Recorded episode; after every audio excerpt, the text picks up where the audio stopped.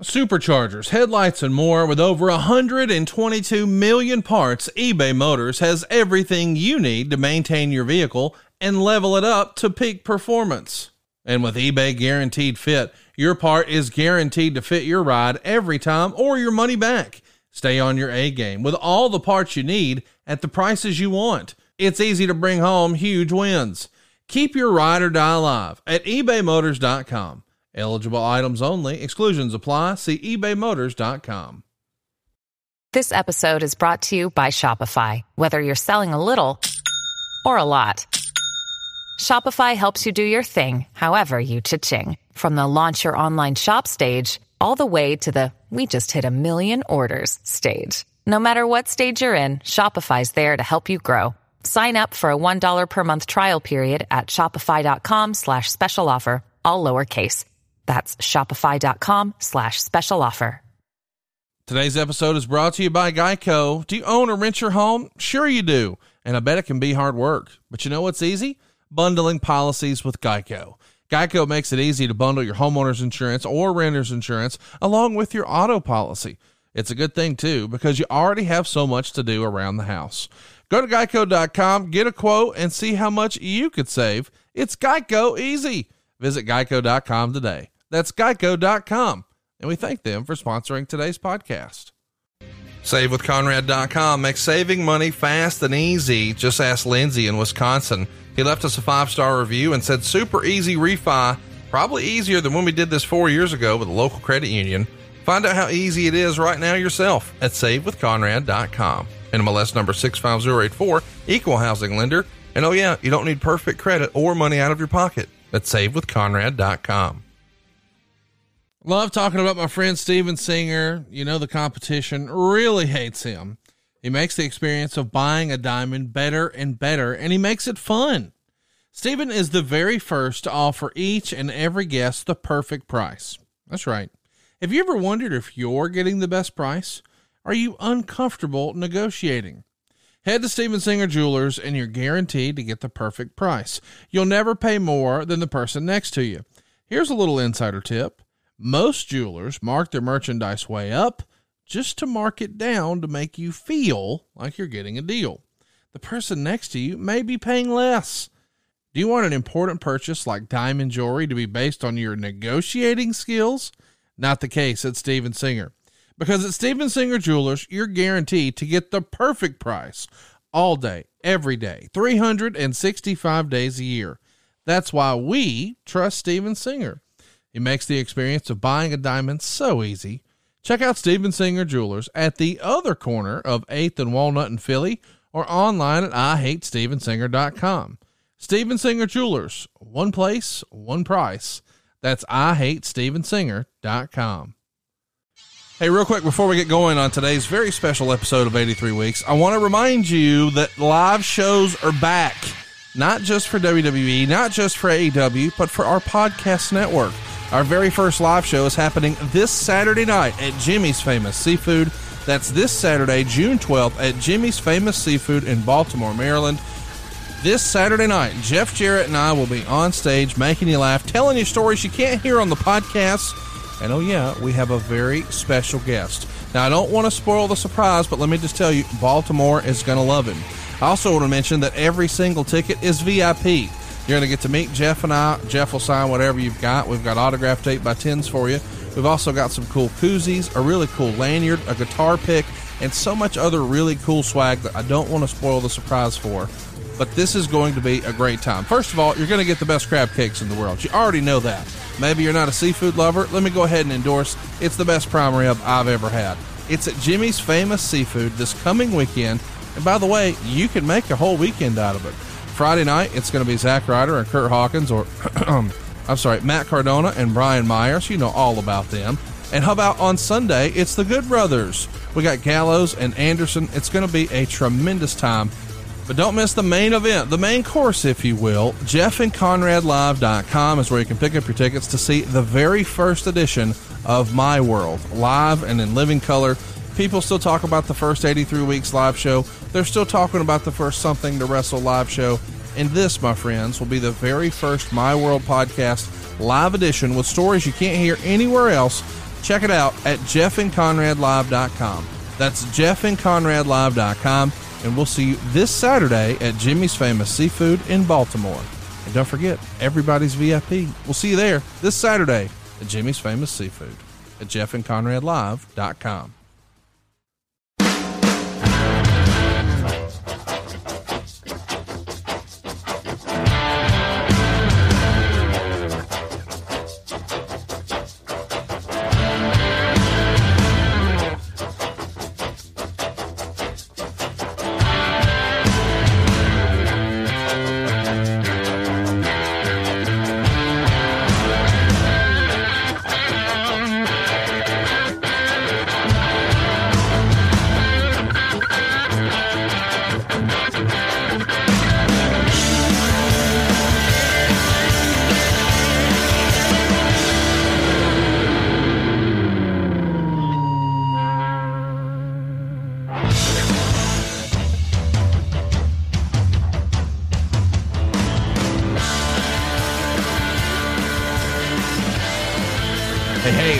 Thompson, and you're listening to 83 Weeks with Eric Bischoff. Eric, what's going on, man? How are you?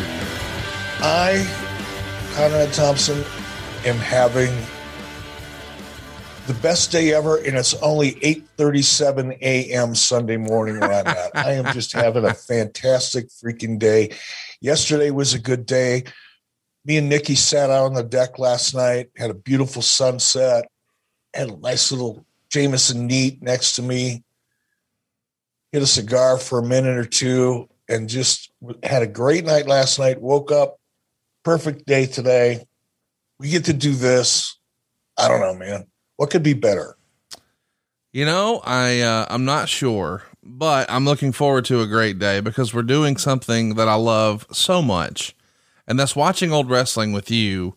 We recently did a watch along of when Scott Hall came down the stairs for the very first time on Monday Nitro back in May of 1996. And today we're going to do the exact same thing for Kevin Nash. Kevin Nash is going to debut not on Monday Night Raw, but on Monday Nitro. And uh, the wrestling world is going to change forever. Uh, we're just a few short weeks away from uh, Hulk Hogan turning heel for really the first time. Uh, I mean, I know early in his career he was a heel, but once Hulkamania started, man, there was no looking back. And we're going to be celebrating the rest of this year, the 25th anniversary of the NWO. That's still just a weird sentence to say, man, because this to me feels like it was about 10 years ago. I was at the height of my wrestling fandom here in, in, in late 96, early 97. And I don't know, man. I can't imagine from your standpoint when you watch these old videos back, is this like, uh, I don't know, like old family footage or something like that? Y- yes and no. What's, what's, you know, time is a really abstract thing for me. Um, I, I look back at this and, you know, as you pointed out, it feels like 10 years ago to you. It feels like 10 minutes ago to me in some respects. But at the same time, this is where it gets abstract and hard for me to, you know, comprehend. It feels like another lifetime. And I think partly because so much has happened between then and now and in, in my life and everybody's life. But there are elements of it, I guess the emotional elements of it, the excitement of it, that when I go back and look at it, it seems like it just happened yesterday. It's really interesting. Well, here's what we're doing, boys and girls. Fire up your WWE network on Peacock, and we want you to go to June 10th, 1996. And we're going to watch Monday Night Raw to get us started.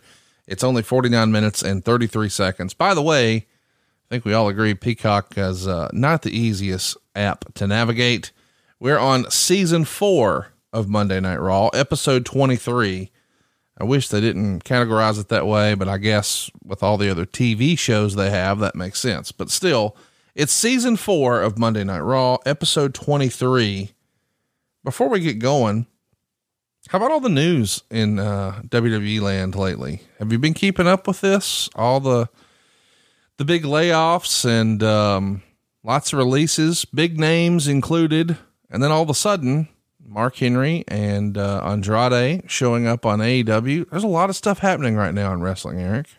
there is, and in many respects, it's it's kind of exciting to see the the the the shuffleboard being shuffled, you know, and right in front of your eyes. And eh, look, you and I talked about it on our weekly radio show for the heat, which anybody can listen to anywhere in the world at fortheheat.com. You can hear it nine o'clock Eastern on Wednesdays. And you know, of we we spent two hours talking a lot about you know some of these recent changes and the speculation that, that's resulted from it.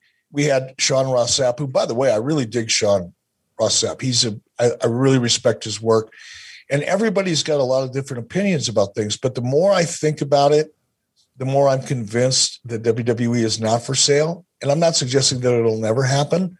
I mean, look, nobody knows for sure. I certainly don't have a crystal ball, and I'm not, you know, privy to any inside information. But I'm more and more convinced that what WWE is doing, and I think Nick Khan probably is the catalyst for a lot of this, is making good business decisions. They, they, they want to, you know, what was their stock price before COVID? Somewhere around 70 bucks a share, give or take. You know, dropped down to the mid 30s when COVID hit.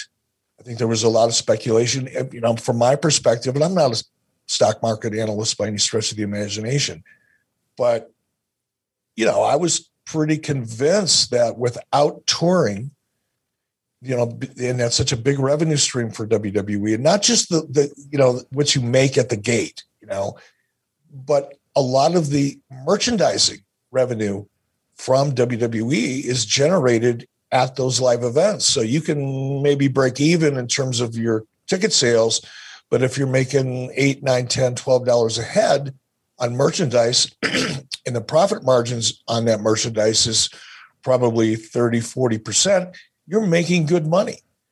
And to when, when covid hit you know the idea that that that component of the wwe business model the live event touring and the merchandising that goes along with it was going to evaporate. You know i i, I kind of went wow this is going to this is not pretty for wwe because that entire company has been set up on a business model whereby live events and merchandising was such a significant chunk of their overall revenue stream. And the stock went down, and I thought, man, it's going to be really hard for this company to come back and get to where they were where, they were. But I think you know WWE stock today, or last time I looked at it, at least probably Thursday or Friday, is hovering around 56 dollars a share. And if I'm WWE, if I'm a on the board or the chairman um, or just a shareholder, you know, somebody that invested $10,000 in WWE stock. I'm sitting here wondering what they're going to do to get that stock price back up to where it was. That should be everybody's goal. I'm sure it is. Everybody in the board of directors and the chairman and the officers of the company all have a fiduciary responsibility to make as much money for their shareholders as they can. And I think, and again, this is just me looking from a million miles away. Um, you know, if I'm involved in some of the decisions in trying to get that stock price up, I'm looking at my talent roster, which is a significant part of, of their expenses in WWE. And I'm thinking to myself, well, wait a minute, you know, we're going to modify our tour schedule. I'm not going to tour the same way we used to. And I think that's probably true. Mm-hmm. Um, I need to start making good decisions. We've got 300 people under contract. Perhaps that's too many. Right. And maybe there was a reason for it. Maybe the emergence of the AEW a couple of years ago, you know, the, the I don't want to say the fear of the unknown, but the awareness of the unknown, not being sure what AEW was going to mean, not sure what that impact was going to be on my business. I would agree that, you know, locking up some talent, perhaps paying more for that talent than I might otherwise pay under the conditions I'm now looking at makes sense. But now we know what AEW is. Yep. That's not disparaging in any way. Right. You know, they're doing very, very well. And I'm, I'm proud of everybody there, or proud for them, I should say, not proud of them. But it is what it is. And I think they probably went, okay, we need to shore this business model up, make some adjustments. The world is a different place in 2021 than it was in 2019 you know, I think merging some of the departments in post production, particularly given you know the situation with Peacock and the opportunities that provided. Not only opportunities in terms of revenue, but opportunities in terms of reducing expenses and just being more efficient. And I'm more convinced now than I was last week that what WWE is doing is aggressively managing their model, their business model. And I think there's been a bunch, it, and it's exciting, man. People have stuff to talk about on their on their websites. People like us have things to talk about on our radio show and on our podcast.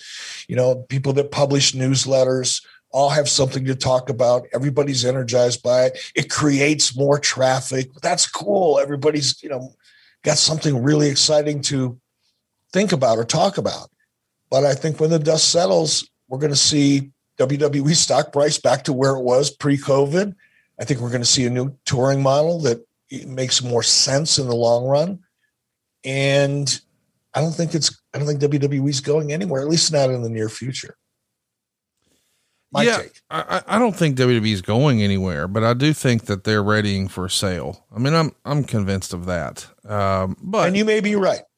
You may be right. Also, too, I, I want to mention I uh, I think me and you are on the same page the goal has got to be to pump that stock price up before you do any of this. And I don't know, like 26 months ago, the stock was like $96 a share.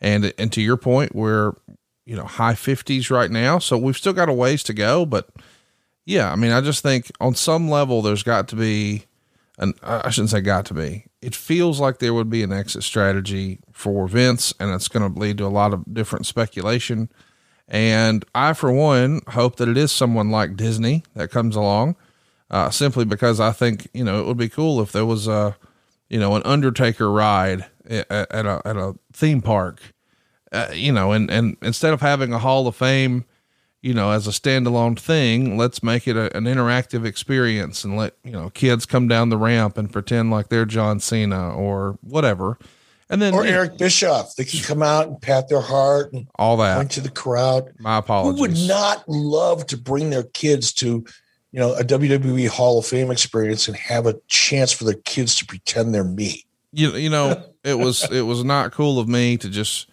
uh, you know be on the same call with you and not say your name. So my apologies for that. But oh, that's okay. You know, I'm just fucking with you, man hey, uh, we're not kidding about this though. This is going to be fun today. Uh, hopefully by now we've given you time to uh, go find the network and go find as goofy as this sounds. Season four, episode 23 of Monday Night Raw.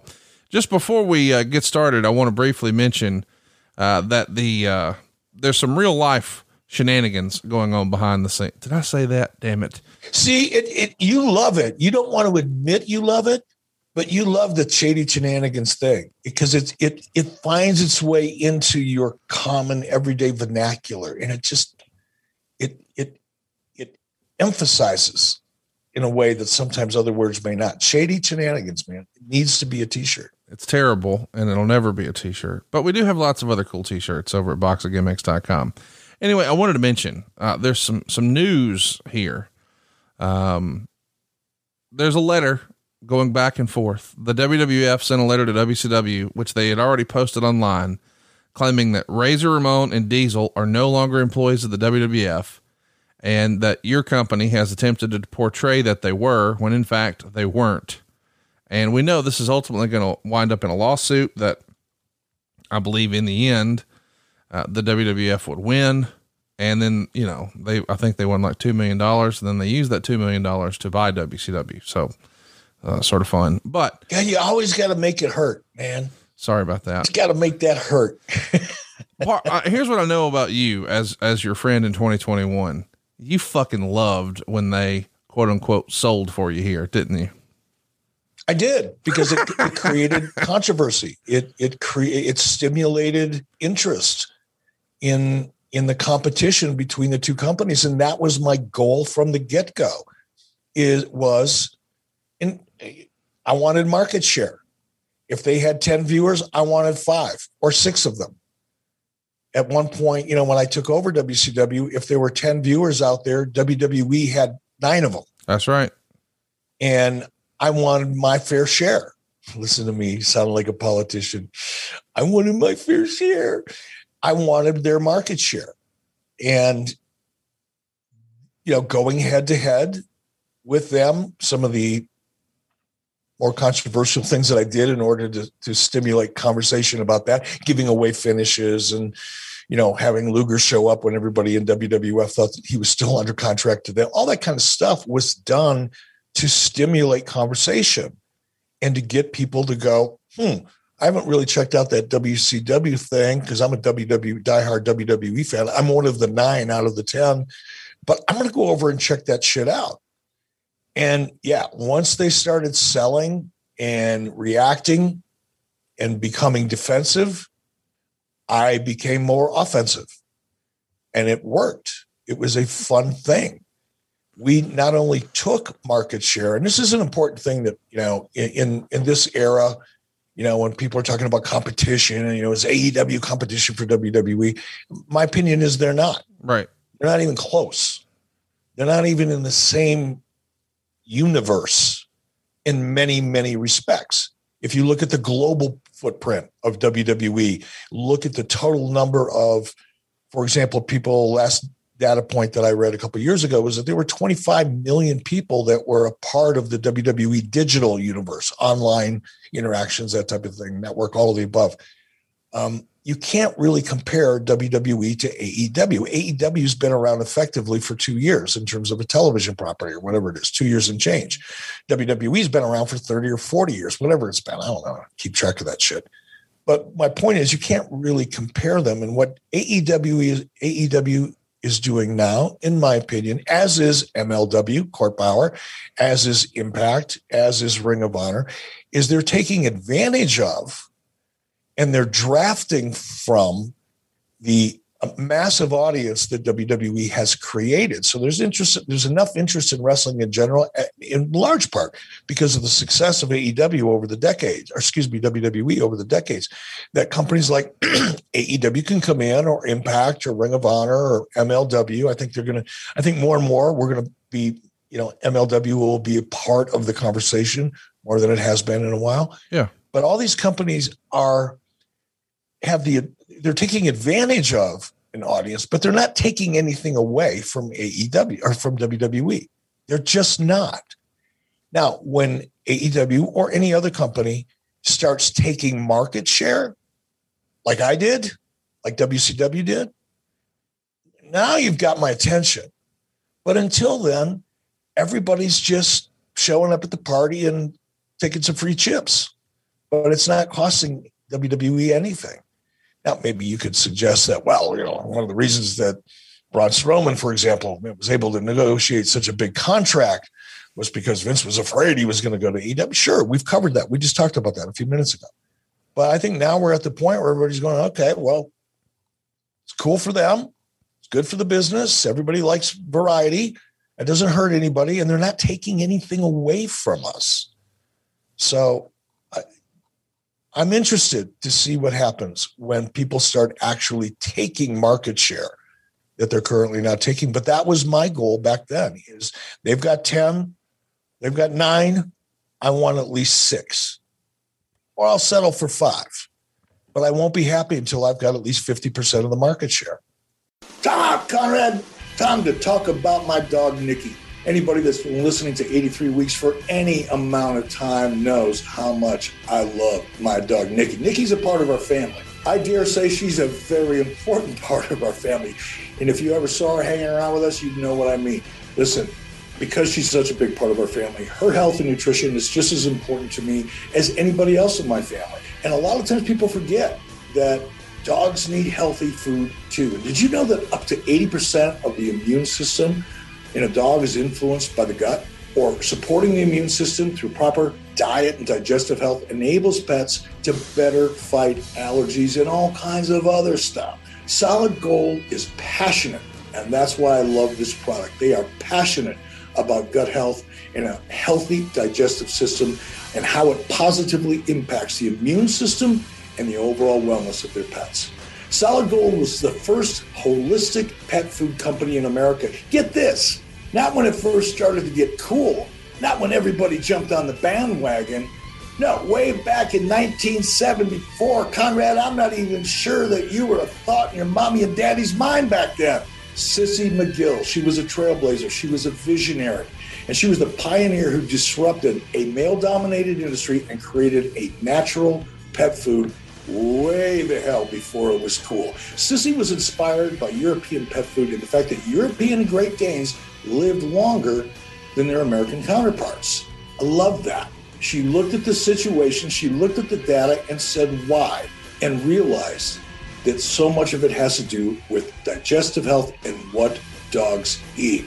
Well, she came up with her first recipe, Hund-n-Flocken, Believe it or not, I still remember a little German from high school. It means dog flakes in German. And now dog flakes have provided high quality nutrition and digestive health for over 20 generations of dogs.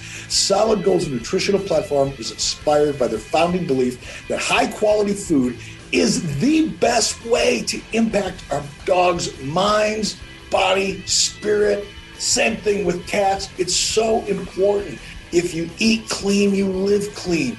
If you eat better, you feel better. It's true for dogs too, people and cats. For over 45 years, Solid Gold has revolutionized the holistic pet food category, and they have a recipe for any dog or any cat's dietary needs, including healthy whole grain and grain free options, wet food supplements like seal meal, and 100% human grade bone broth for dogs. That's a whole new thing. Google the internet, ask about bone broth and all of the health benefits it provides to humans and for pets.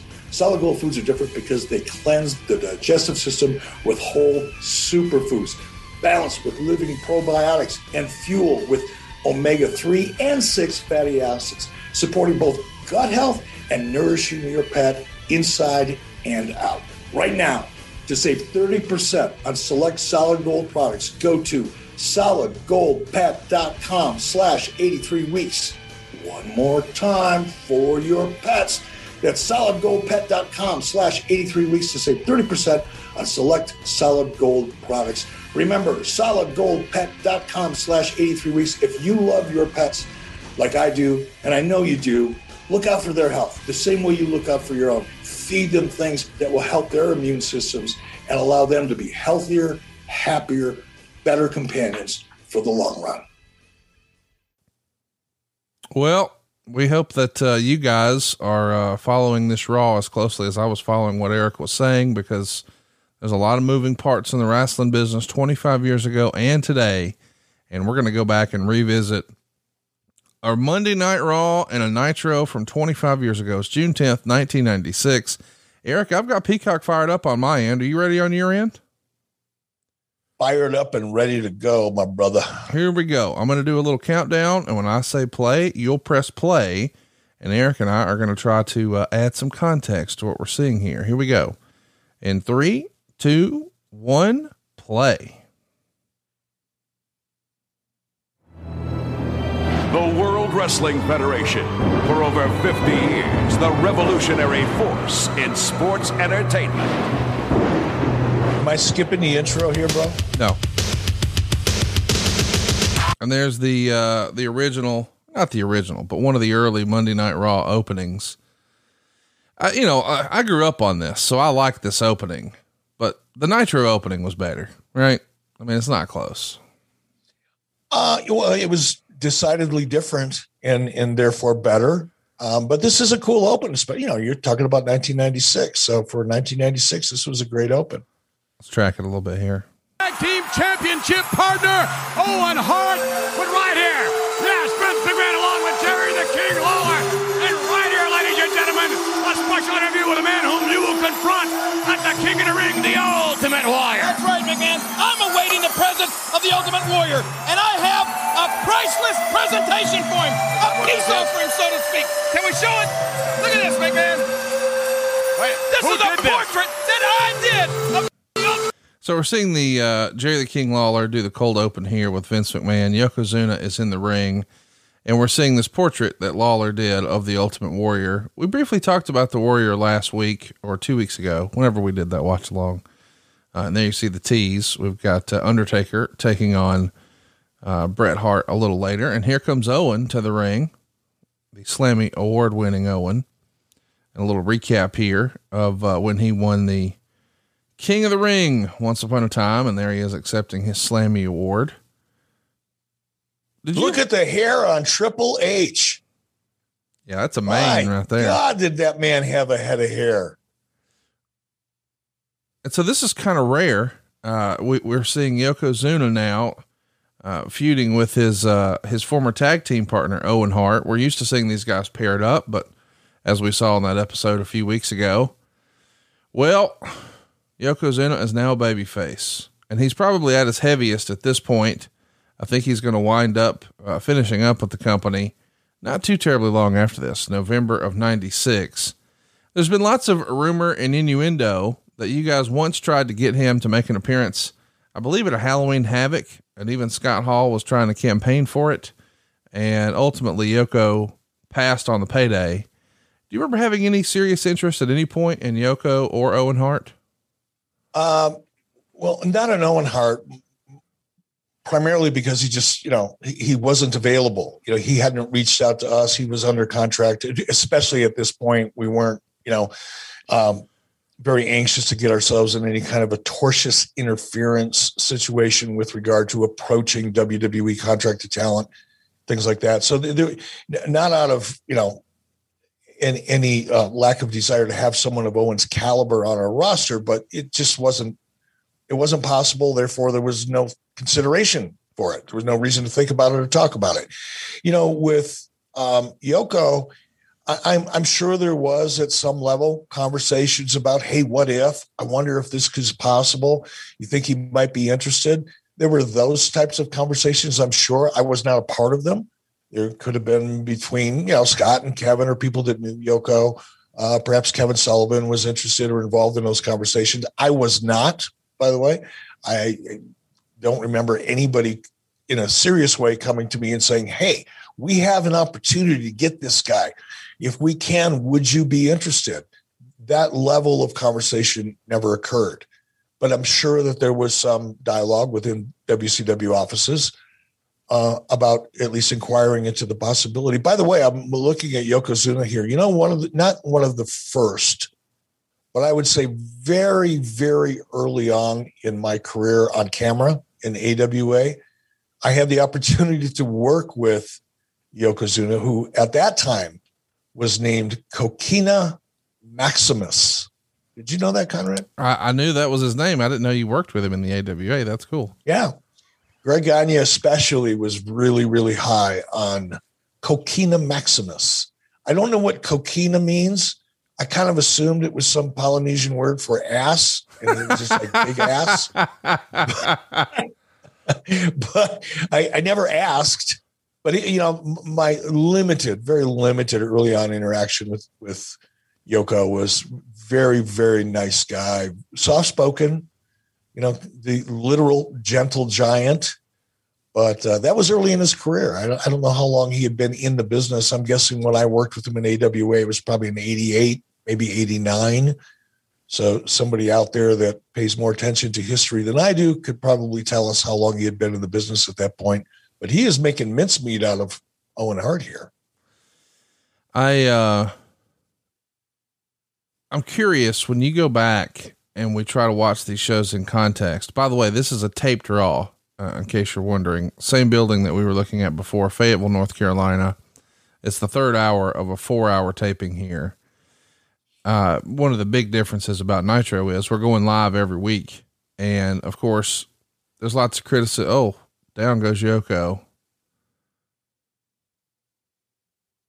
You got to believe that Owen definitely had his eyes open on that one because, you know, if you miss time, for those of you that are not watching along with us, Yoko went up on the second rope, He's looking out over the crowd, and he was going to basically fall back and splatter Owen, who's about a third of his size and Owen was able to kind of roll out of the way at the last minute. But uh, the timing would have been crucial on that. If you'd have been a little slow on the draw, it could have messed things up for this match in a big way.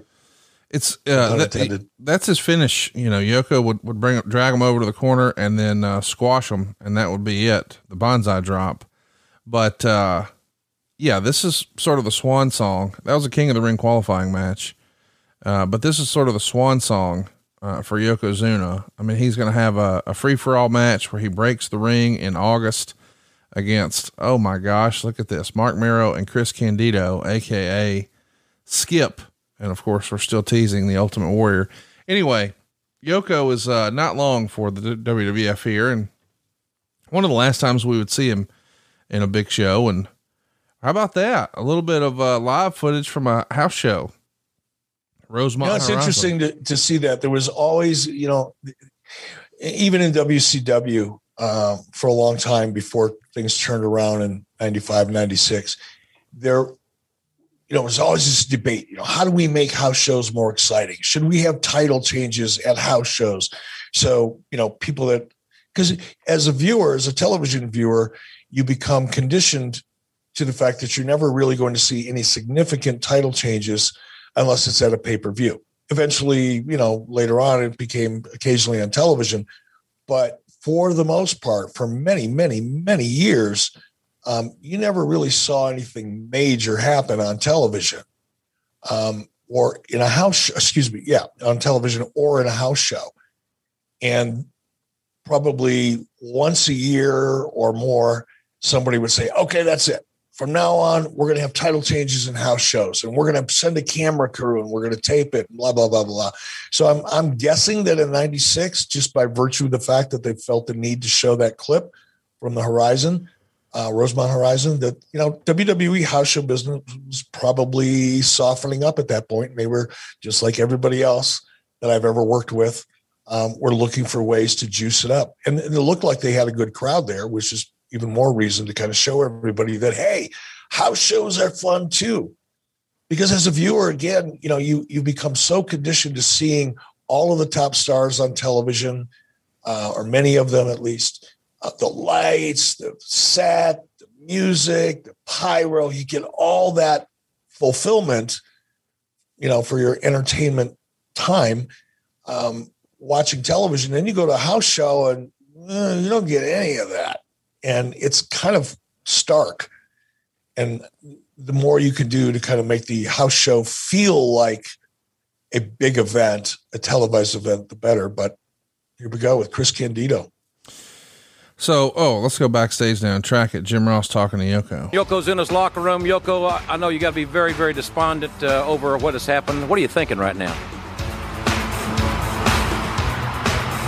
I don't know. I just lost it, you know. I can't believe it. Owen Hart.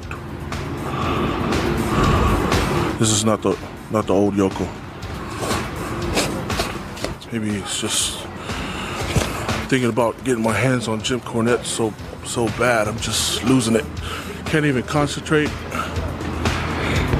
I just gotta go. Gotta find myself. Despondent Yokozuna.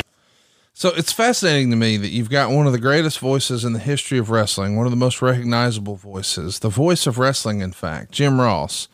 But he's doing backstage duty. So we've got Jerry the King Lawler and Vince McMahon doing commentary. Don't get me wrong, I love Vince on commentary, but I just think it's interesting that Vince's thinking is, or what it is. Maybe JR's too Southern. Maybe he's too WCW or maybe he just thinks nobody knows how to sell this shit better than me. I know where we're there going. you go. Yeah. Bingo. Yeah. I, I, I buy that. It's hard to let it go, you know, and I can tell you from my own experience, it, when I made myself play by play announcer for Nitro, I'm sure a lot of people thought this fucking ego, Nitro, prime time, head to head, big damn deal you know, had to put himself out there. Why didn't he use Tony initially? You know, why did Eric put himself in that position? And I've said this before Tony was by a mile a better play by play announcer than I was. The difference was I was more intimate with the goals and what we needed in the field. I mean, it's not something you can communicate to somebody, or I couldn't effectively, and, and try to create the same level of familiarity with exactly what we need. And not that I, you know, I didn't always tick the box either. You know, I, I was a good play by play person. I wasn't a great play by play person. And I knew that going in, but nobody knew the feel that I wanted better than me. Nobody was better able to nuance the little shots or stimulate the kind of conversation I wanted to stimulate better than me. And I'm sure in a in a similar way, not exactly the same reasons, but I'm sure Vince McMahon had a hard time letting go of that play-by-play position and it had nothing to do in my opinion. I don't know this, but I'm guessing it had nothing to do with whether Jim Ross was too Southern or too WCW or too this or not enough of that. I don't think any of that was true. Maybe, I don't know, maybe a little, but I think the overwhelming driver for Vince was more about nobody knows this product and how it should be sold than me because I'm calling every single shot. I'm making every decision. I know what I'm thinking about for this talent and, and for future stories better than anybody. And I'm, I'm sure I always catch myself when I say I'm sure of anything, but I'm guessing that had a lot more to do with it than whether Jim was, you know, didn't live up to any expectations. Before we got going on this match, we saw a recap of Action Zone, which was uh, the weekend show that you would see a lot of times from the WWF. And it was mostly a recap show. They would have some sit down interview segments, they would have some new matches, but it was really just keeping you abreast of what's happening in the company. And they had a sit down interview with Jake the Snake. And it's really one of the first times that Jake is on camera talking about and acknowledging his struggles with substance abuse and things like that. Um, what did you think about that approach at the time? I mean, I, I asked that specifically because, you know, we're going to have a dead guy wrestling here in a little bit. Um, we're still leaning on some cartoonish stuff occasionally in the WWF. I mean, the Ultimate Warrior's coming out shortly, but that was a little dose of reality and realism.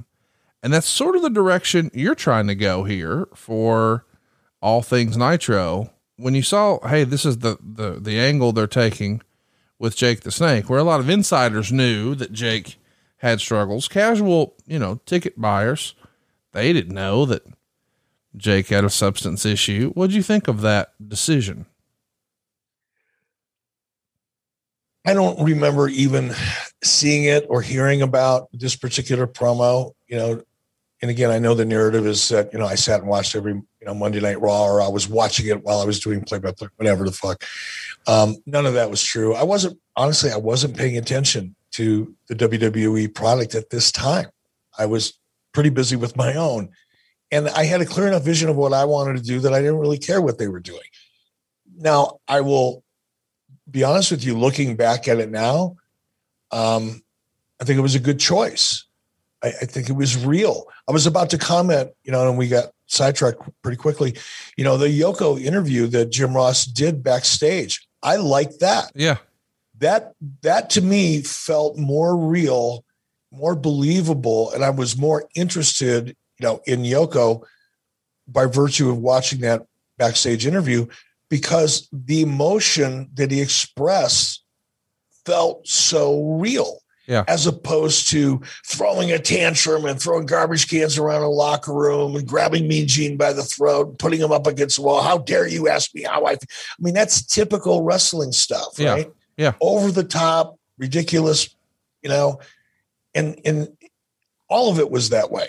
So to see a guy who just lost, kind of genuflecting, or or just you know being so unsure of himself at that time man, that's real shit. And that that to me is interesting. So if there was an initiative to try to make Raw more real and believable, and these are a couple examples, you know, it was a good choice and a good decision. By the way, before we go too much further, and I hate to, you know, just disregard Mark Mero and and um, Chris Candido in this match because they're they're having a good match, and both of them are significant players in the industry at this time. But I happened to watch Dark Side of the the Jake Roberts uh, episode of Dark Side um, with Grizzly, yeah, with Grizzly. I should say the Grizzly Smith um, Dark Side. I didn't get a chance to see it until yesterday, and wow, what an amazing, amazing story! I have so much more respect now for Jake and and even Rockin' Robin, his sister, you know, I was at a, a signing with her a couple years ago and, you know, kind of knew who she was, but didn't really know anything at all about her. And I can't wait to meet her again. You know, I have a ton of respect for people that have been able to survive and, and overcome, you know, what they went through, particularly in such a horrible, horrible way at such an early age. Know, we all go through shit. It's tough in our life. And hopefully you go through those things when you're old enough and mature enough to at least have a shot at dealing with them. But to go through the things that especially Robin did when she was eight years old, you know, that that kind of abuse. I mean, I, I don't know how anybody survives it. The fact that she did, and you know, Jake eventually did, and sure he's had his demons is probably largely because of what he went through in his family, clearly. Um, fact is, man, he's 66 years old you know, I think he's been on three different or four different television networks in the last couple of weeks. He's got a solid gig at AEW. He's doing what he loves to do and what he's been doing almost his whole life. And you know, you got to respect a dude like that. So you've probably figured out that I'm recording like, I don't know, 20 hours of content a week. And when I'm here in the office, I've got to wear these studio headphones. But once I'm out and about the rest of my day, I'm like everybody else. I don't want those big over the ear dudes. I want a quick little earbud, right? That's what I'm looking for. I want a comfortable fit. I want something that I can use whether I'm in the car or I'm out back or I'm on the water or hey man, I'm floating around the pool, I'm on the lake, I'm on a boat, I'm on an airplane, or I'm just at my desk. Because I have grown to realize, man, handsets are not for me. I just want to throw those things in and get my work done. And when I'm looking to do that, I'm making sure that I'm using Raycons. Whether it's for work or play, a lot of us are going to be on the move again this summer. My advice is do what I'm doing. Take the Raycons with you. And I'm planning a trip this weekend. Eric Bischoff and I were originally supposed to be in Baltimore. Now it's Jeff Jarrett and I. And right after that, the wife and I are going on vacation. We're going to go spend a few days down in Mexico. And guess what I'm taking? And guess what she's taking? Raycons. This is a no brainer. You get crisp, powerful beats and half the price of other premium audio brands. Raycons look great and feel even better. They come in a range of colors and with customizable gel tips included for a comfortable in ear fit. Now, that's important. A lot of those competitors out there, and you know the ones I'm talking about, they think it should be a one size fits all solution. Uh uh Raycon understands, dude. Mine and your ear are not the same. Uh, Eric's even talked about it here on the show. He's got a little bit of cauliflower ear. I do not, but we both love our Raycons. Now, how can that be if our ears are so different? I'm telling you, it's these customizable gel tips. Raycons are built to go wherever you go with quick and seamless Bluetooth pairing and a compact charging case. Seriously, I'm going to use mine floating around the pool. I did it all summer last summer, and I'm doing it again this summer, and you should too. I also want to mention that Raycon's 24 hour battery life and portability is unbelievable. 24 hours. I can't get that battery life out of any of my devices, but it's never a problem with Raycon. You can use them at work, you can use them on your workouts, whatever. It needs to be a part of your daily routine, and it will be once you get a pair. It was for me. So listen up. Raycon's offering 15% off their products for all of our listeners, and here's what you've got to do to get it. Go to buyraycon.com slash 83 weeks. There, you'll get 15% off your entire Raycon order. And it's such a good deal, you'll want to grab a pair and a spare. That's 15% off at buyraycon.com slash 83 weeks. That's buyraycon.com slash 83 weeks. You know, you like to say uh, here on the show, context is king. And, you know, given all that we know about Jake's struggles, having the context of his youth, whew, changed a lot of opinions about about Jake the Snake, and uh, we're talking about talking over a hell of a great match here. Chris Candido, at this point, former NWA World Champion. Uh, he's also a former WWF Tag Team Champion with Bruce's brother Tom as the Body Donnas, and they're taking on one of the newest WWF acquisitions. To be clear, not all talent is going from the WWF to WCW. Some, in fact, is coming here. Mark Mero is one of them, showing up around WrestleMania 12. A couple months later, here we are in this King of the Ring qualifying match. Of course, Vince McMahon couldn't actually purchase the Johnny B. Bad contract that is intellectual property of WCW. So this is the wild man Mark Mero approach. And try as he might, I don't think it ever quite got over. And you and I have talked very glowingly about Mark in the past about in hindsight, maybe that Johnny B. Bad character did more to hurt him than it did to help him because this guy's a legitimate golden gloves boxer. He's uh, built like a, uh, Greek god. He's got a, a, a wonderful mane of hair and uh, he's also a motivational speaker these days. So he can talk, he looks great, he can beat your ass. And oh, by the way, he has a smoke show of a wife running around the outside did you did you meet Rena Mero at all when when when he was working for WCW as Johnny oh, Of course, of course. As we've talked about before, you know, bef- really before I was even in management at WCW, um, I I would go over to Mark's house myself, DDP, you know, Chris Kanyon, a bunch of guys would would go over to Mark's house to watch boxing. There was a big fight on. Um, obviously, Mark was big into boxing, and we'd we'd hang at Mark's house. And it's not like it happened every month or whatever, but frequently um, go over there. And sure, met, met Rena. Rena would come to the shows. She'd bring her daughter. She'd be at the shows. So, yeah, absolutely interacted with her on a, on a social level quite a bit. Was there ever any consideration on your side of, uh, Mark, what if we tried to put her on camera with you? you know that never it would have never occurred to me and you know maybe i just didn't have enough vision in that regard but my impression of rena back then she was as introverted of anybody that i'd ever met she hmm. was i mean always you know friendly but very introverted. And I would have never imagined in my wildest dreams that she would have even been remotely interested in being out in front of the camera. Shows you what I knew at the time. I mean, clearly, um, she really liked the camera and, and did well with it. But I would have never imagined that that would have been true. They're having a hell of a match here. Uh, referee Jack Doan is your uh, your third man in the ring, and again, we're uh, on a tape show here. So momentarily, we're going to watch the Monday Night Nitro that aired on the exact same night. Oh, are we setting up the uh, top rope Frankensteiner here? Yes, we are.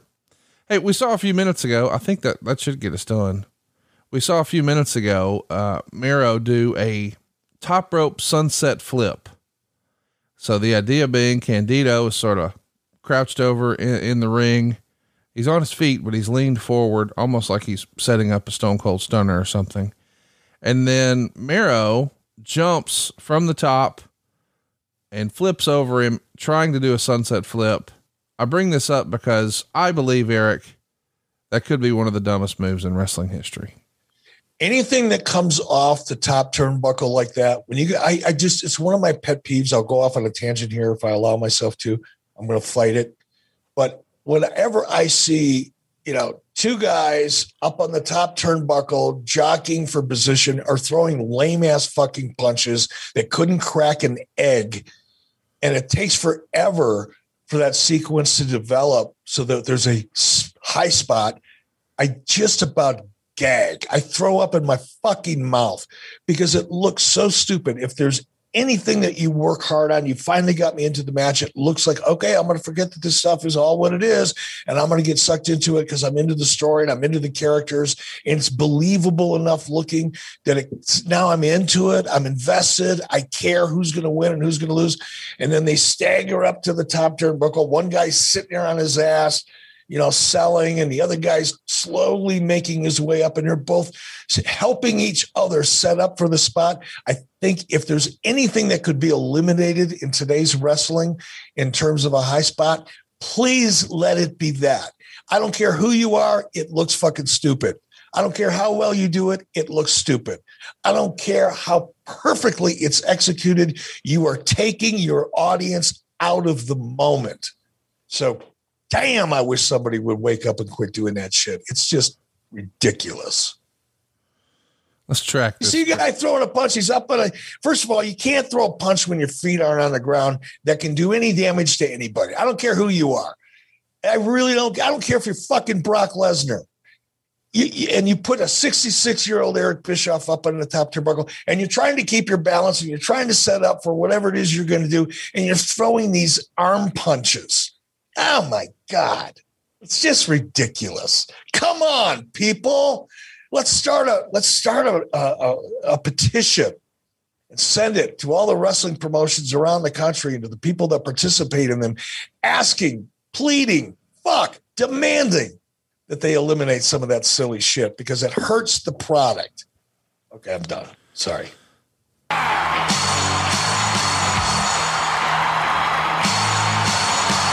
Who's this? Oh, the warrior. In a fucking hat. Yeah, which was my first reaction. Who's this? It's not what you want.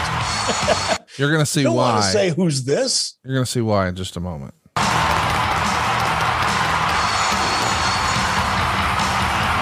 Hell of a reaction though. Some of that's sweetened, but man, Some Jim, of it? Jim, Jim Johnston, by the way, the guy who made this theme song.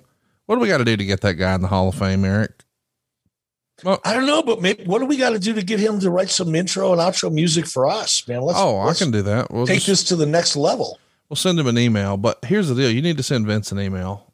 You, you got to get Jim Johnston in the Hall of Fame. Let's track it. Jerry the King Lawler has a uh, some sort of special presentation he wants to make the Warrior. Look, Warrior, we got to get these differences between us settled. I know you're a little upset with me. I know you think that I cost you your shot at being king of the ring. But first of all, let me just say this. It ain't so great being a king, believe it or not. It's a pretty tough job. You know, as I've said before, heavy hangs the head that wears the crown. It ain't easy being me, and it wouldn't be easy being a king for a whole year. So, really, I sort of saved you a lot of trouble because when you wear a crown, when you're the king of the ring, you become a target. Everybody's after you, warrior. So listen, look, here's all I want to do. You know, I've been I've been looking through your your new comic book. It's fantastic. Some great artwork, beautiful artwork. And you know, I'm an artist myself, both in the ring and outside the ring. so what I've done, just to try to square things between you and I, I took time out of my busy schedule, warrior, and I did a portrait of you. And I hope you like it. I want to give it to you. No charge, not a penny, not nothing. It's a gift from me to you. Now you got to admit, this is a good portrait. You're, you're a good guy. I'm a good guy. This is my gift to you as like a peace offering. I'll give you this. We'll shake hands. We don't even have to do anything. You're trying to get out of the match. That's all. That's just you're just trying to get out of the match.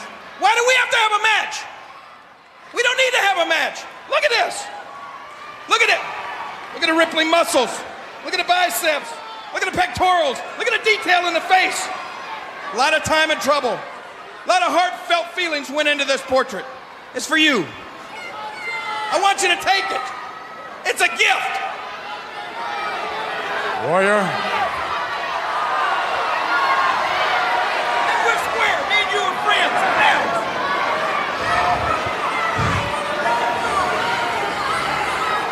You may be artist, Jerry the King Lawler, but how I see it, I see you as the biggest con artist there ever was.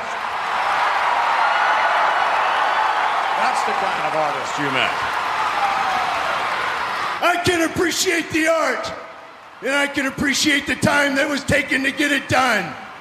But there's only one king in the World Wrestling Federation, be it a king of the ring, a WrestleMania, a Survivor Series, a SummerSlam, the battleground doesn't matter. Right here, warrior, created by a destiny, fulfilling a destiny, bonded by the belief, the belief that at the king of the ring, I'm gonna kick your ass.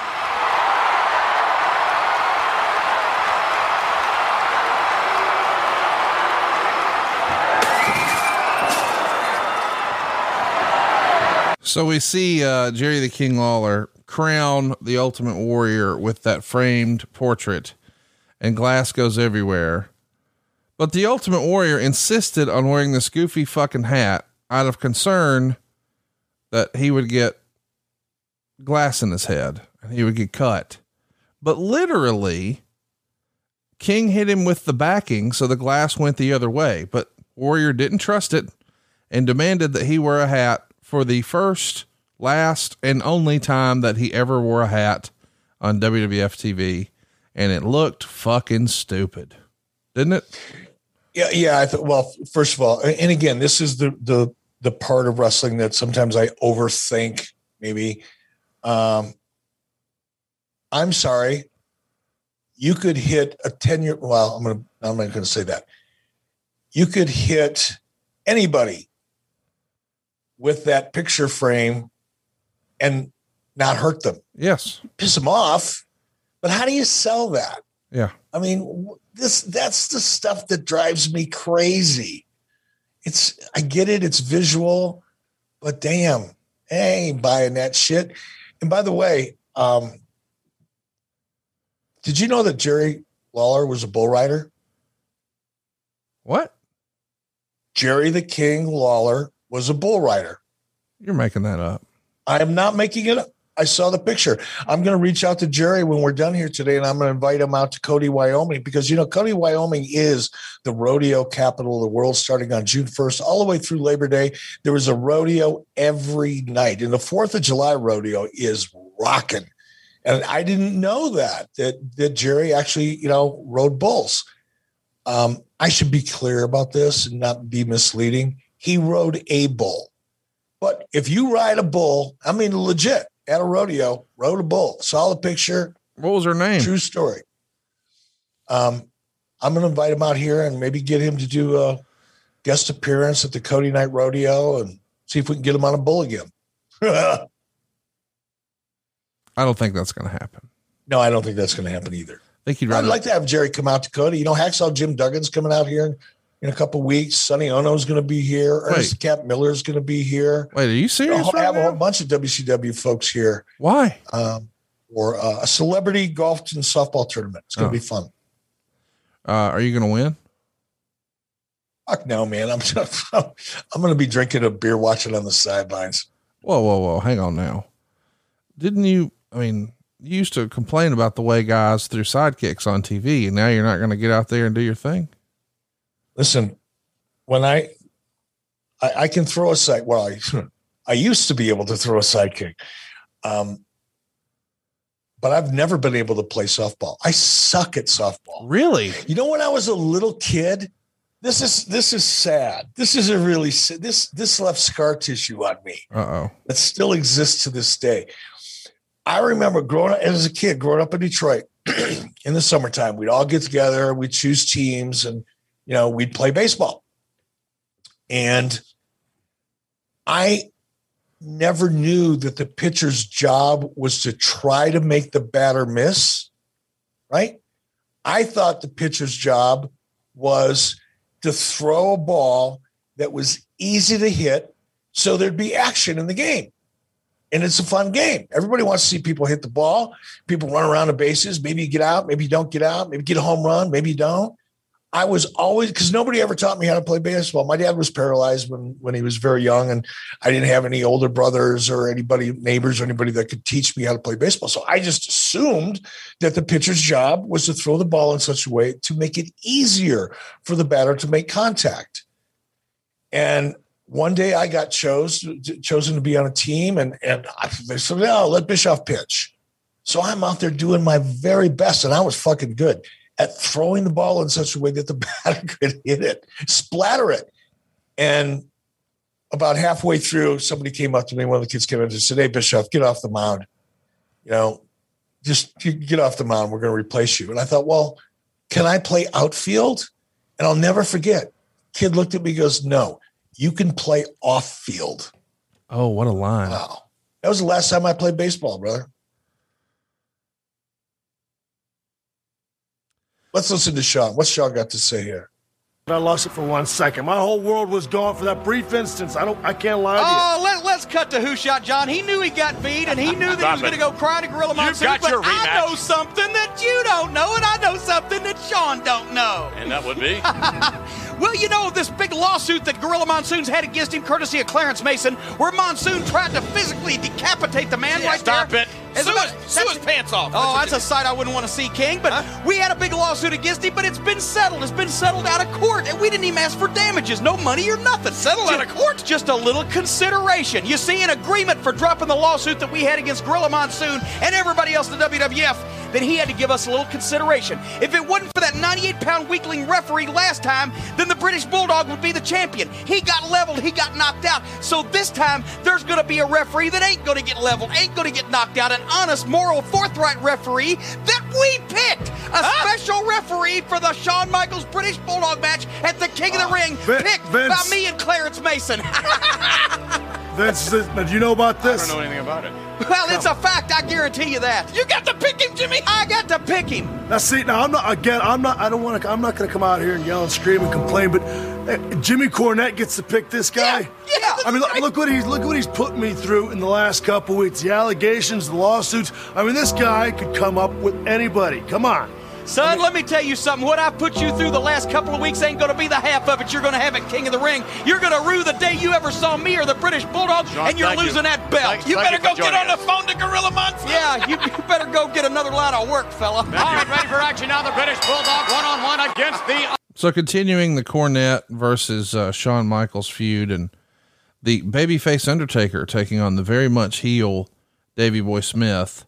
Of course, we would see Davy Boy uh, come to WCW eventually, and at this point, the Undertaker had already done his tour of duty in WCW. Um, As. Mean Mark Callous. I've al- I've always been fascinated by your insistence. Nope, we had no interest in Shawn Michaels.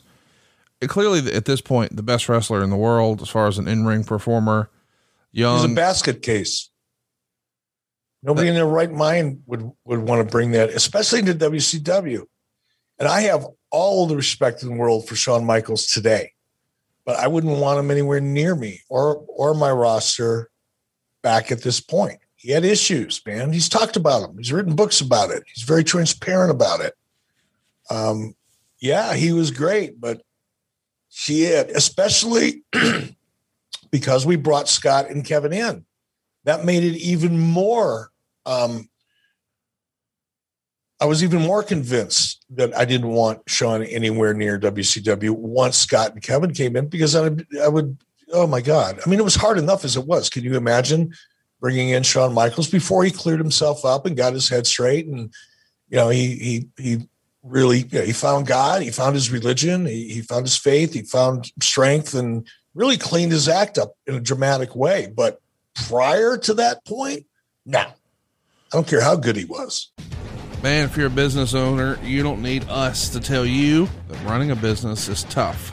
But you might be making it harder on yourself than necessary. Don't let QuickBooks and spreadsheets slow you down anymore. It's time to upgrade to NetSuite. Stop paying for multiple systems that don't give you the information you need when you need it. Ditch those spreadsheets and all the old software you've outgrown. Now is the time to upgrade to NetSuite by Oracle, the world's number one cloud business system.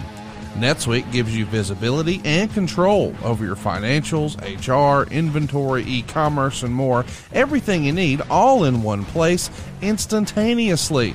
Whether you're doing a million or hundreds of millions in revenue, save both time and money with NetSuite. Join the over 24,000 companies using NetSuite right now. Let NetSuite show you how they'll benefit your business with a free product tour at netsuite.com forward slash 83 weeks. Schedule your free product tour right now at netsuite.com forward slash 83 weeks. That's netsuite.com forward slash 83 weeks. Let me ask though, just hypothetically, let's just pretend. What if it wasn't Scott Hall's contract that expired first? What if it was Shawn Michaels? Would you have brought in Shawn and Kevin as opposed to Scott and Kevin? No, and I know you and I had a huge debate about this last week about whether or not yeah, the catalyst. That's the important part of this discussion. The catalyst. Oh God, we're back to this idea. shit again.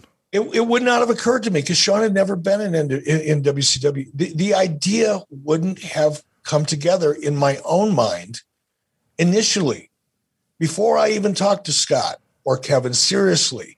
When I knew I was going to be having conversations with Scott or Kevin, that was the premise. That was the idea. That was the catalyst for what became NWO for me.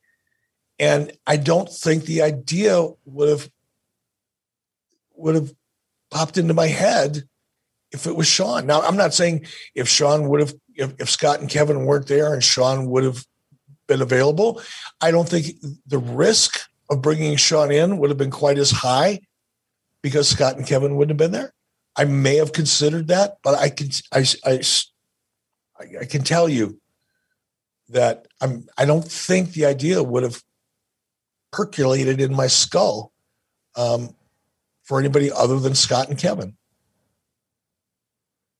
I'm fascinated by your thinking at the time. You know, It's- I mean, I don't know why it's so hard to believe or so fascinating. It's, you know, ideas just kind of happen. You know, it's not like I've been set, I had been sitting down for months and months and months trying to figure out a way to create this NWO idea. And it was just, it wasn't the case. It was, no, it's just, you know, hey, the yo, idea hey, yo, E, Scott Hall's available. You want to have a conversation? Sure, I'll have a conversation. Hang up the phone. What the fuck would I do with that if it were to happen? How does that work? What would I do? That's how the NWO idea evolved. That's where it started from. I don't think it should be that. It wasn't like something that we'd been working on for months. It was just a spontaneous idea that occurred at the end of a phone call. That's it, man. I'm not arguing any of that, but we've got room for Ted DiBiase. We got room for Mike Rotundo. We got room for Virgil. Yeah, but but that was later. I'm not arguing any of that. After, after, after, you know, the NWO, then those opportunities and the idea to expand, all of those things happened after, um, not before. Now, would I have brought all those guys in with ha- had there not been an NWO? Absolutely not. I would not have, because there wouldn't have been a reason to it wasn't like I was out, and I know it's, this is going to dispel the, the rumor and innuendo and the narrative and the nonsense, um, the circle jerk of digital bullshit Oh, that still exists to this day hurtful. and certainly existed back then. I was not out trying to just hire WWE talent because I could. But there came a point when, huh, this is starting to make some sense. And that, by the way, by the way, that point was called momentum. You know, I didn't know that the NWO idea was going to work. Is certainly I didn't know it was going to work at all. Truth be told, and there's no way I can honestly say to anybody that I was confident that was going to work as well as it did.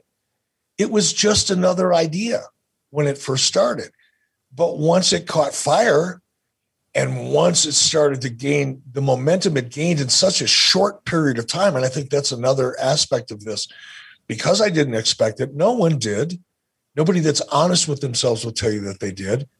But once it kind of blew up in your face, it's like, okay, we've got a whole nother idea here. We've got a whole nother opportunity here. How can we make this opportunity, which we didn't honestly see coming?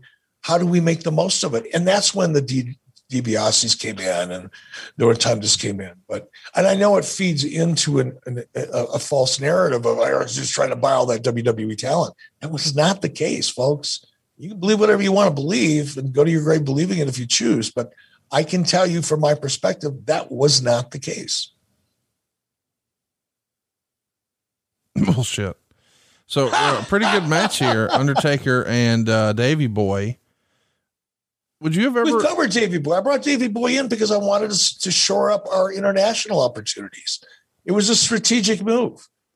it was not because I felt creatively we needed Davy Boy Smith. No disrespect Now, to remind the Hall every- Famer, Davy Boy Smith. It was a strategic move. Remind everybody about your strategy and all those big shows you ran in the UK. Well, just nice point. Credit to you for that. Look, WCW didn't have okay, time machine, context people. Sure. There are a lot, there were a lot of promoters in Europe, just like there were a lot of promoters here. They promoted rock and roll. They promoted esca- uh, uh, Disney on Ice. They promoted all kinds of live events. There were only a few really good wrestling promoters that were familiar with the wrestling product and were wired or connected to the audience in Europe. Um, and there was one in particular, I'm trying to think of his name, but I can't at the, at the moment. But there was one promoter in particular, but he was married to WWE. He had been in bed with WWE and doing business with WWE for a long time and doing so very successfully. And our goal was to find if we couldn't get that promoter, um, the idea was to get the very next best promoter we could possibly find. And in order to do that, we had to get a talent that promoters in Europe who had their feet on the ground and knew the business in Europe, not understood the business here in the United States and thought they could just go over to Europe and apply the same methodologies and be successful. We needed somebody in Europe who was wired in at the most local level who, understood the business. And we believed, I believed, and others that helped me put the deal together or justify the deal, because I had to justify it, by the way, um, felt that if we could get Davy Boy on the roster, we would be better able to negotiate a working relationship with a higher caliber promoter that would eventually allow us to be able to maximize our promotional tours in Europe, much like WWE was doing. Because if you you think, you know, there was a big disparity between WWE at the time and WCW in 96 on television or 94 or 93 it paled in comparison to the disparity in our ability to promote internationally compared to WWE's ability. They'd been doing it for much longer. As I just said, they had much better relationships with higher quality promoters. And WCW didn't have any of that. And the strategy behind bringing Davy in, the primary strategy, it's not to say it didn't have value in other ways, but the primary strategy was to position WCW so that eventually, not overnight, not overnight. Nothing fucking happens overnight. I know people like to think it does. And all you got to do is do this and do that, and boom, something great happens. Bullshit. That doesn't work. You have to build. And we were building towards developing a stronger international presence. And Davey was a linchpin in or in a key component to us being able to do that. Double down spot here. Uh, referee Tim White is counting down both folks. What about Paul Bearer? Uh, he at different times was uh, a big part of the WWF. Did you ever have any conversations with the real life Bill Moody? I didn't. I wish I would have had because I've never met anybody that knew Mr. Moody that didn't have really glowing things to say about him as a person and as a professional. But I, I, I don't think I've ever. I didn't even. I, I've never met him in person. Never had met him. The fans are on their feet here. Jim Cornette getting some major television. Boy, talking about Jim Cornette major television time. He is all over Dark Side of the Ring. I hope he owns a piece of that action. I think he gets paid for his appearances there, but man, he is made for that show, is he not? He knows how to speak in sound bites. He gives them what they're looking for every time. I know he's a, a fairly controversial figure, but Lord, he, he's entertaining. Hey, how about this? An old promo for the, uh, the hotline.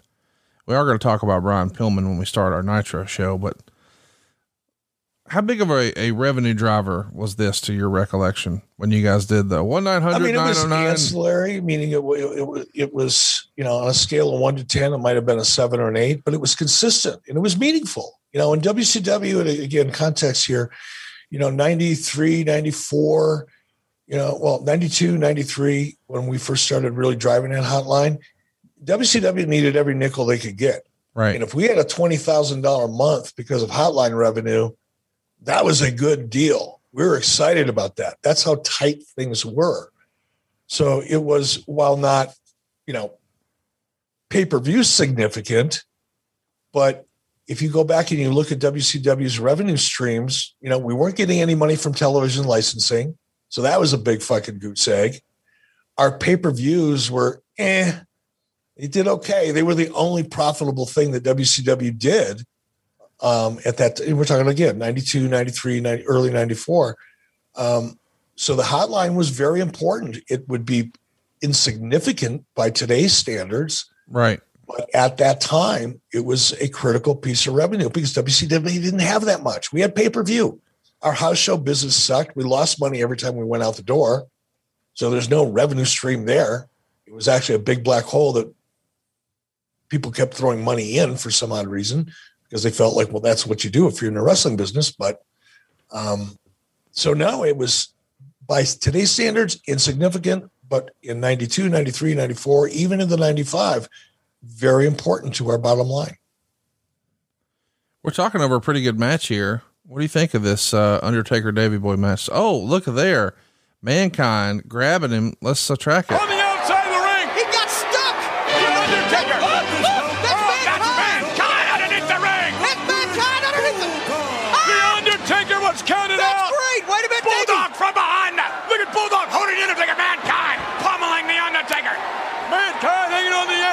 Undertaker, preventing him from coming back into the ring. Bulldog, Bulldog don't need to be close to this guy. I don't want my men around this guy. He's an insane. He's an idiot.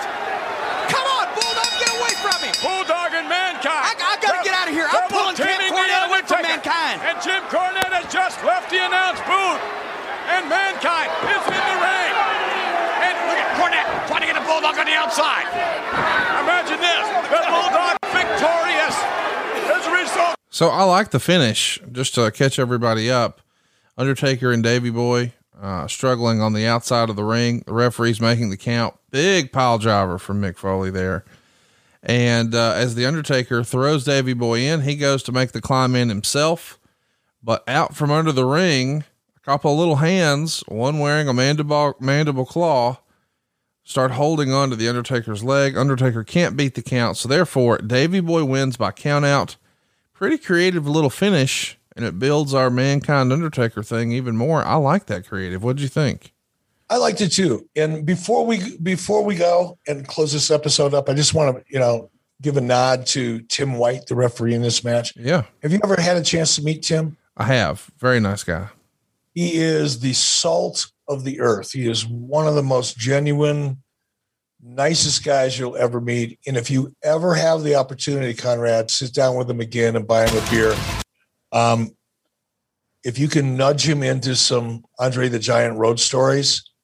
I mean, Tim White literally, you know, he was with Andre 24 7 when they toured and when, when Andre was active in WWE. And man, his recall of stories, his love and respect for Andre. Um, you get a chance, take him out to dinner. Give yourself about three hours. It'll be the best three hours you've ever invested.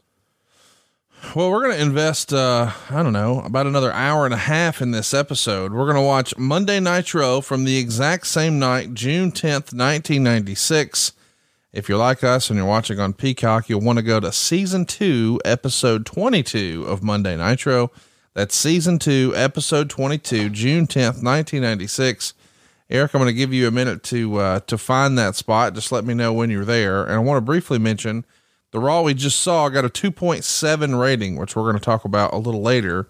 But I also want to talk about some news and notes as we get going here on Nitro. All right, so without further ado, let's get going on Monday. Nitro, I'm going to give you a little bit of a countdown and then we'll get going. Three, two, one, play.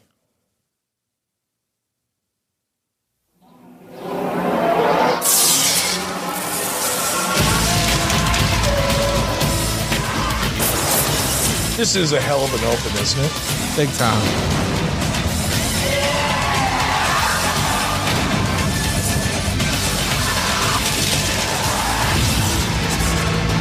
God, it still gives me goosebumps when I see that open. It still does. It's time to get rocking. We got the open here.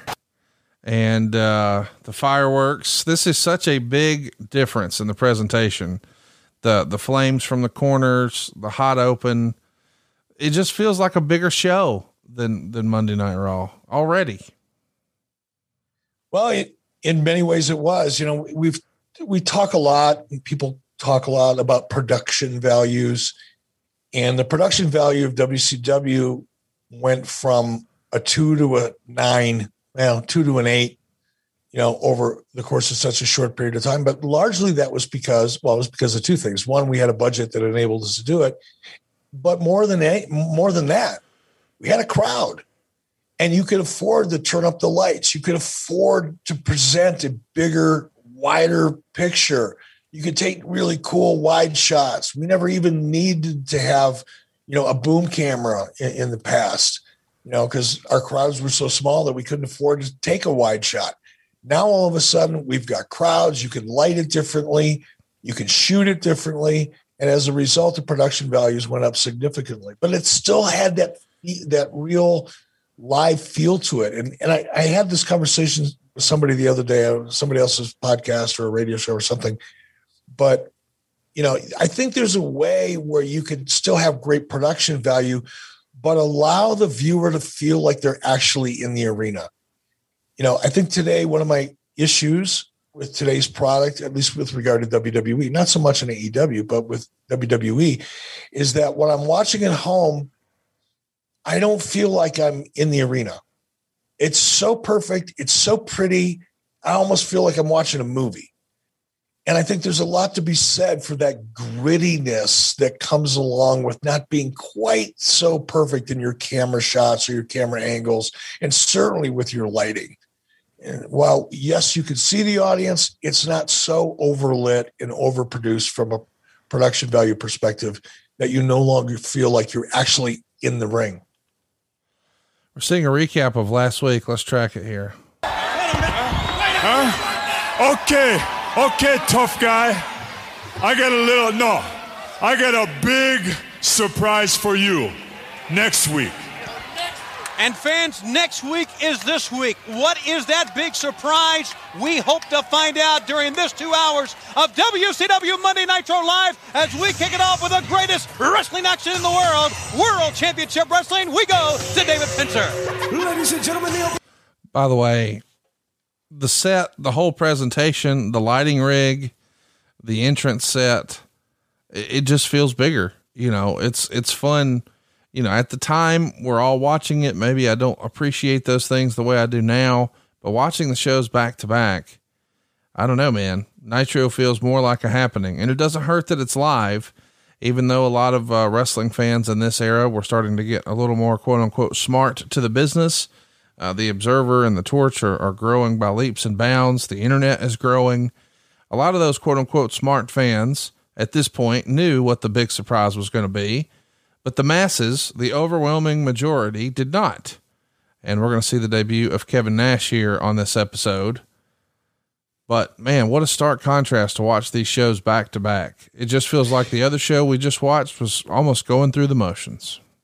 Yeah, it was different. And by the way, since we're talking about the set and lighting design, so much that of the things that really made Nitro just do a complete 180 in terms of its presentation.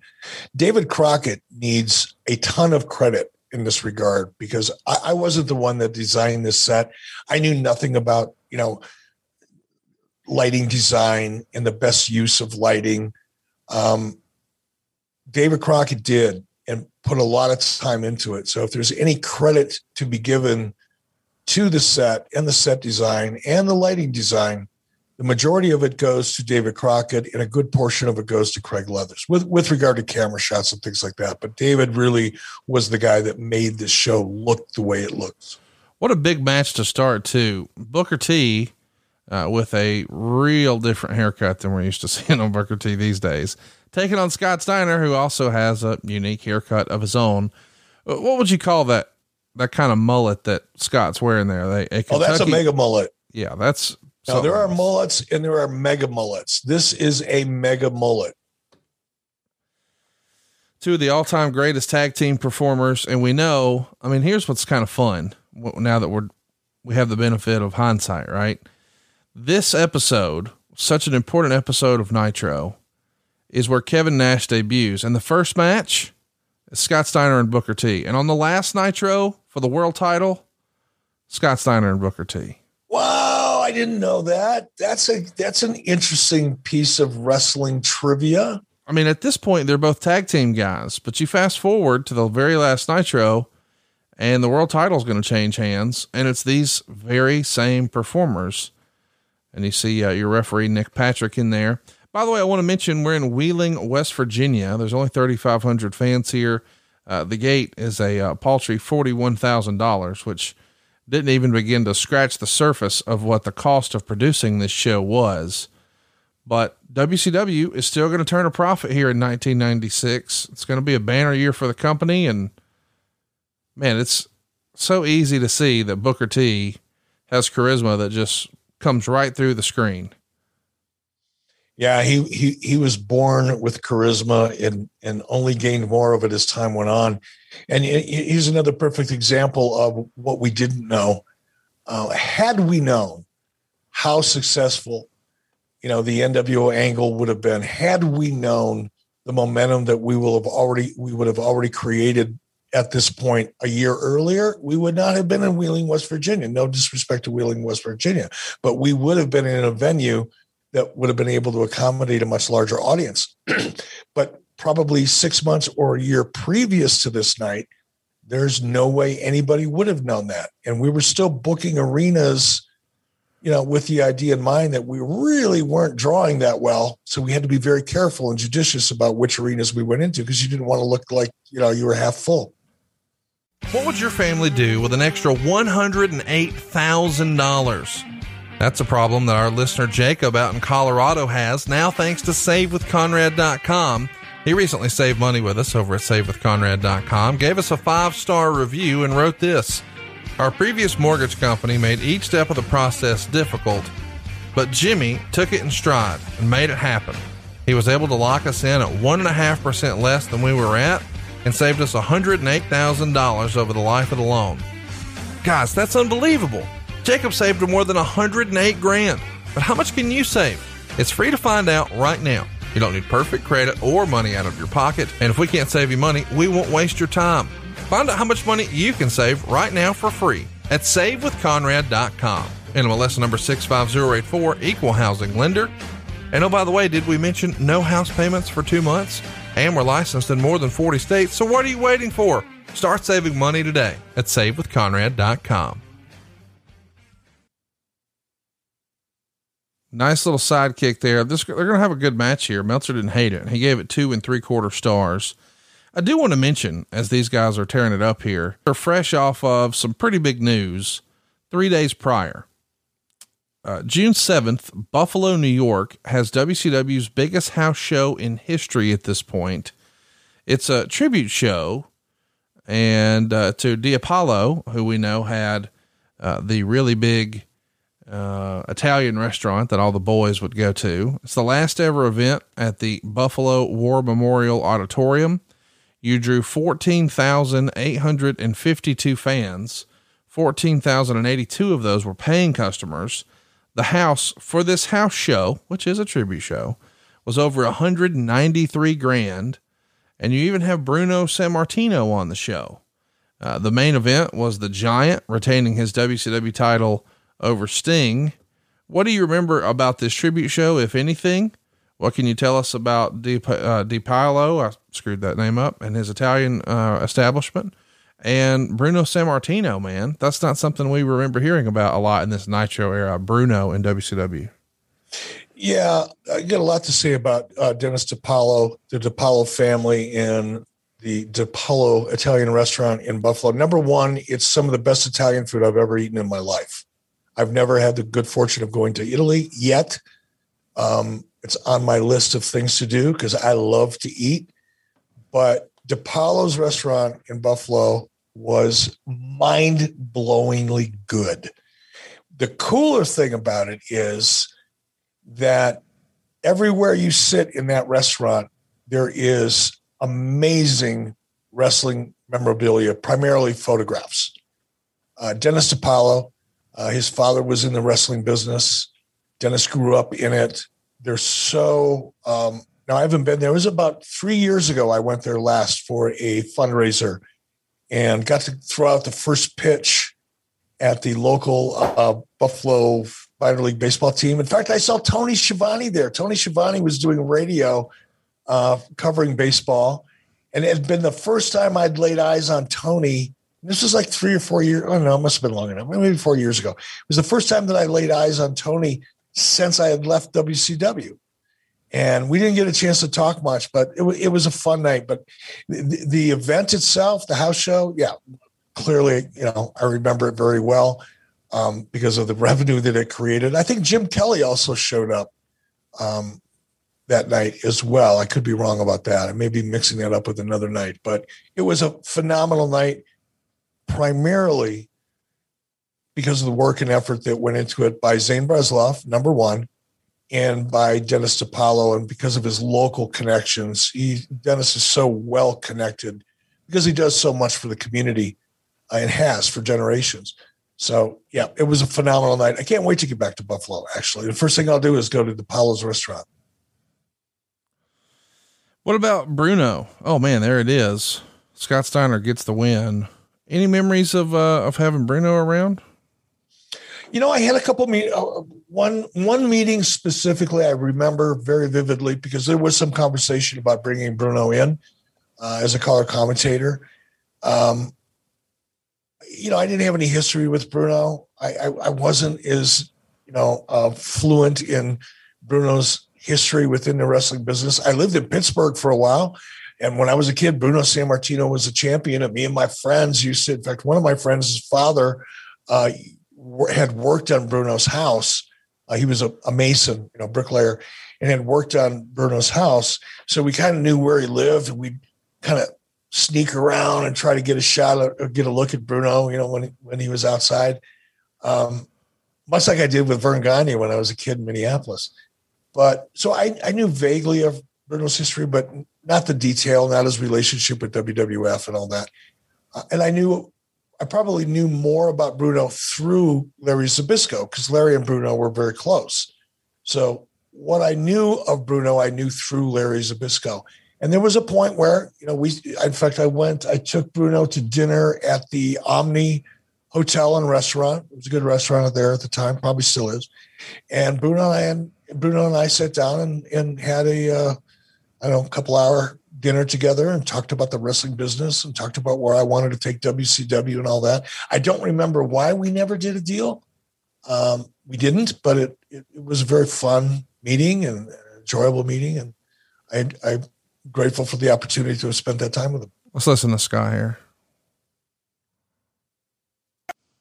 Fire and Ice, there will be a winner in Baltimore this oh, Sunday. Oh, oh, wait a minute, Scotty. Mr. Deborah McMichael. So I'm so sorry to interrupt you right now, but I really have to talk to Mr. Okerlund right now about my husband. I'm so sorry, but I have to get this point across right well, now. This is highly unusual, Scott. Uh, it's okay, Mean Gene. Take her away.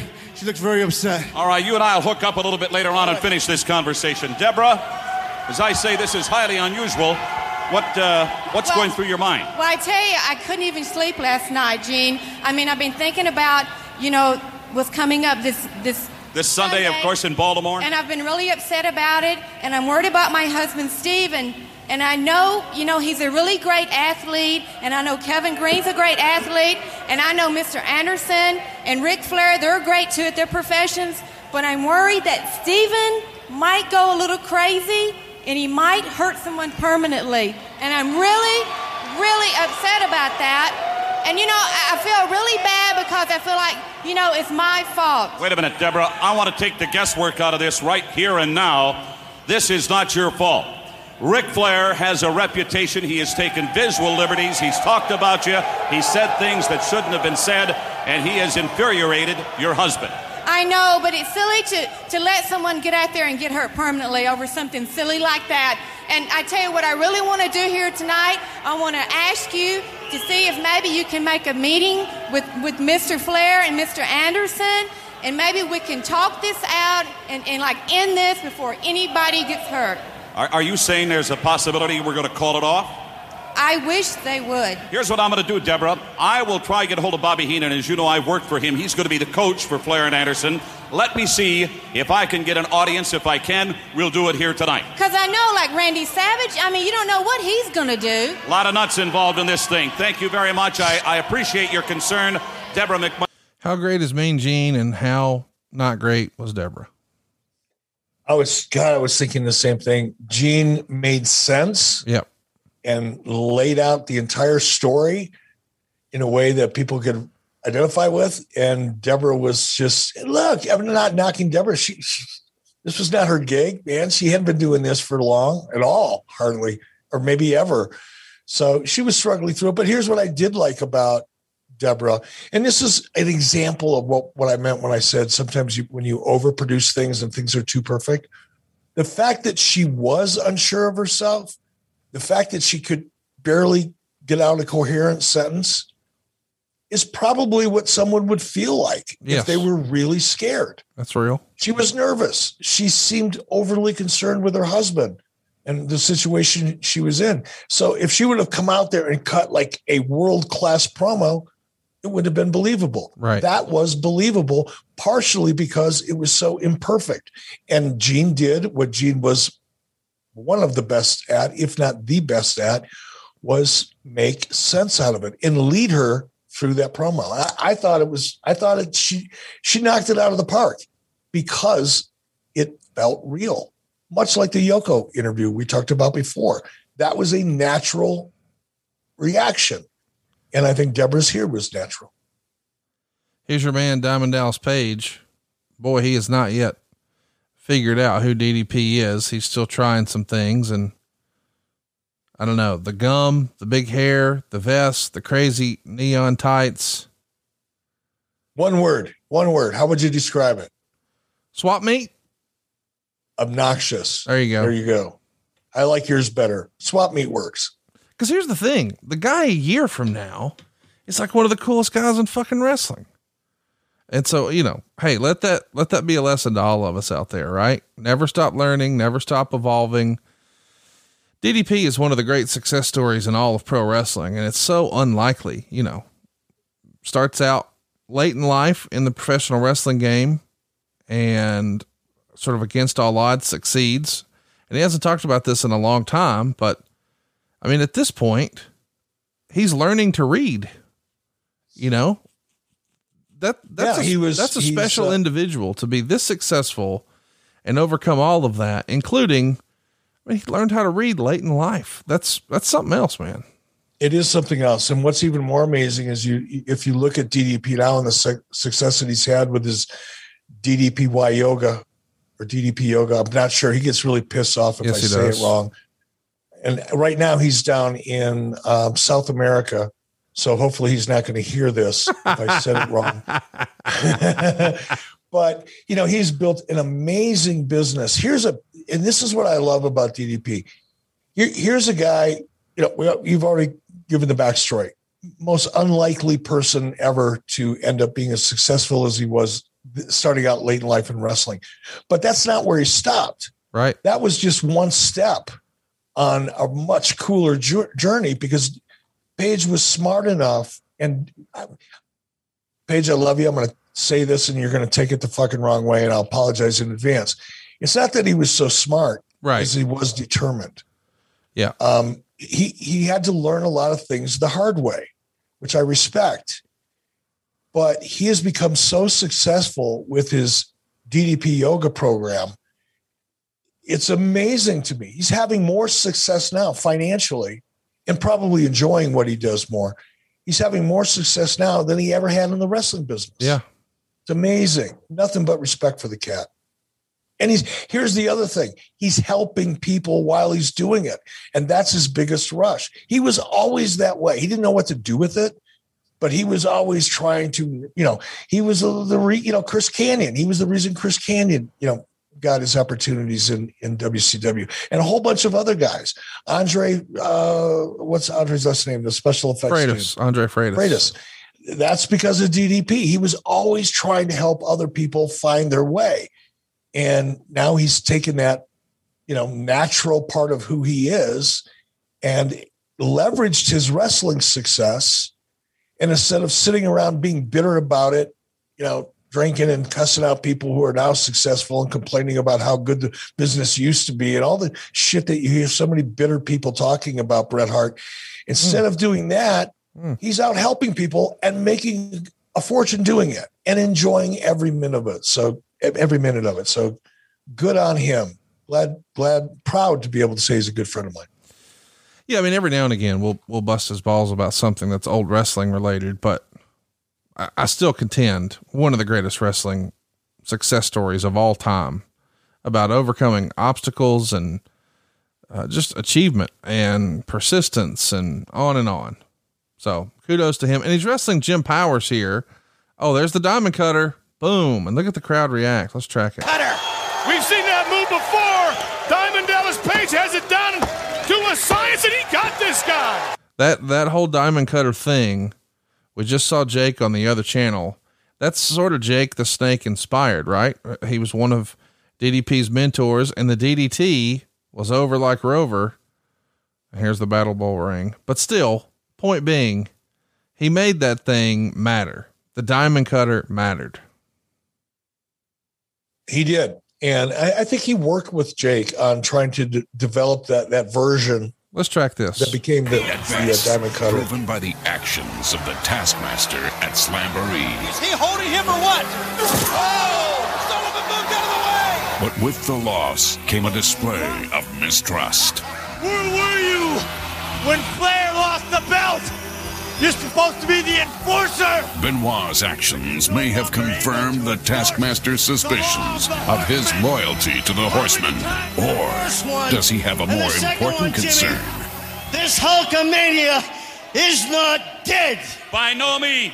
He will come back and he'll be looking for some people, including the giant, including you including me. Is this paranoia? Or does the Taskmaster see something else festering deep within the horseman? I know serpents you know better than anybody in this planet. And the way you get rid of a serpent is you crush the egg.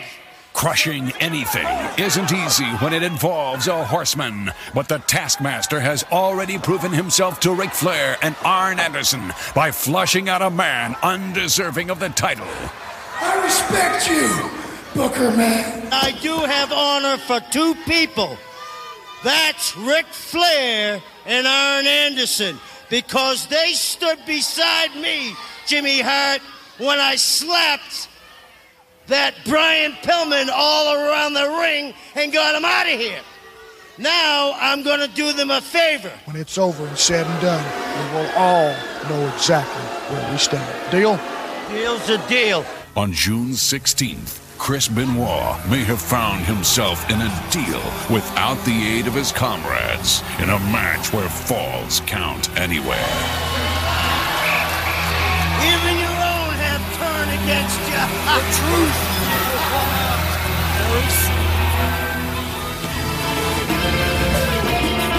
So we're seeing the uh, evolution of the story here of uh, the Dungeon of Doom and the Horseman, and we briefly saw not only the Benoit thing, but sort of the precursor uh, was the Brian Pillman thing. As a reminder, Brian Pillman signed with the World Wrestling Federation three days prior to this. So that whole I respect you Booker man thing, Lloyd, we've talked about this till we're blue in the face. Look at those kids with WCW painted on their back. That was nice of their family. Anyway, it's a little silly, but uh, Brian Pillman, man, he's out of here. It's official. He's gone. We just saw it on Dark Side of the Ring. Um, anything else left to say? It feels like we've talked about Brian Pillman ad nauseum on the show here in that whole story, but I want to give you an opportunity to clean anything up if if you'd like to.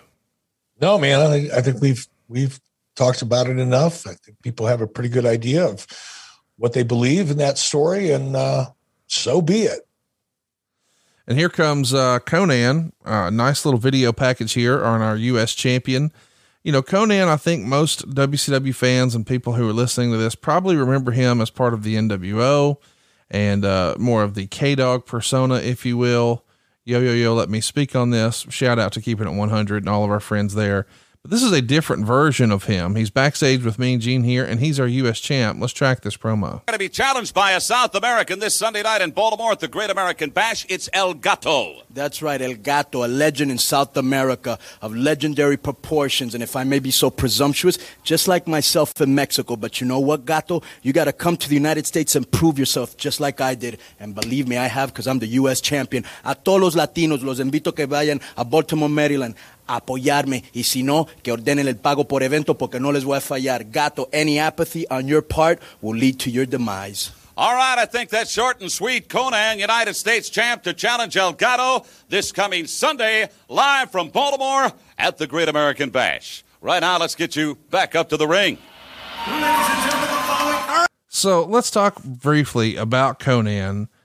Uh, some of our listeners who, who may not be familiar with his past prior to the NWO stint may not know that he was once upon a time the biggest star in Mexico, uh, as far as the wrestling business goes.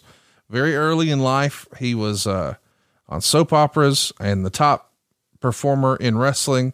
I mean, this is a dude who's riding around at, you know, 20, 21 years old in a Ferrari that he just wrote a check for.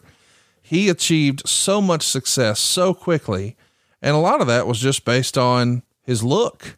I mean, not only is he a handsome devil, but much bigger than a lot of the other stars that we saw down there and charisma that just jumped off the screen. And now here he is, a big part of what you're doing on Monday Nitro. Uh, who was so adamant that, man, you got to take a look at this guy in Mexico? You got to take a look at Konnan. I'm not sure who who first brought Konnan to our attention. Um, I was aware of Konnan, but not at all familiar, just aware. But somebody, and it could have been, you know, Sullivan, it could have been somebody else. I'm not really sure, to be fair about it. But what's interesting is this uh, a couple weeks ago when I did the most recent uh, AEW episode. Yeah.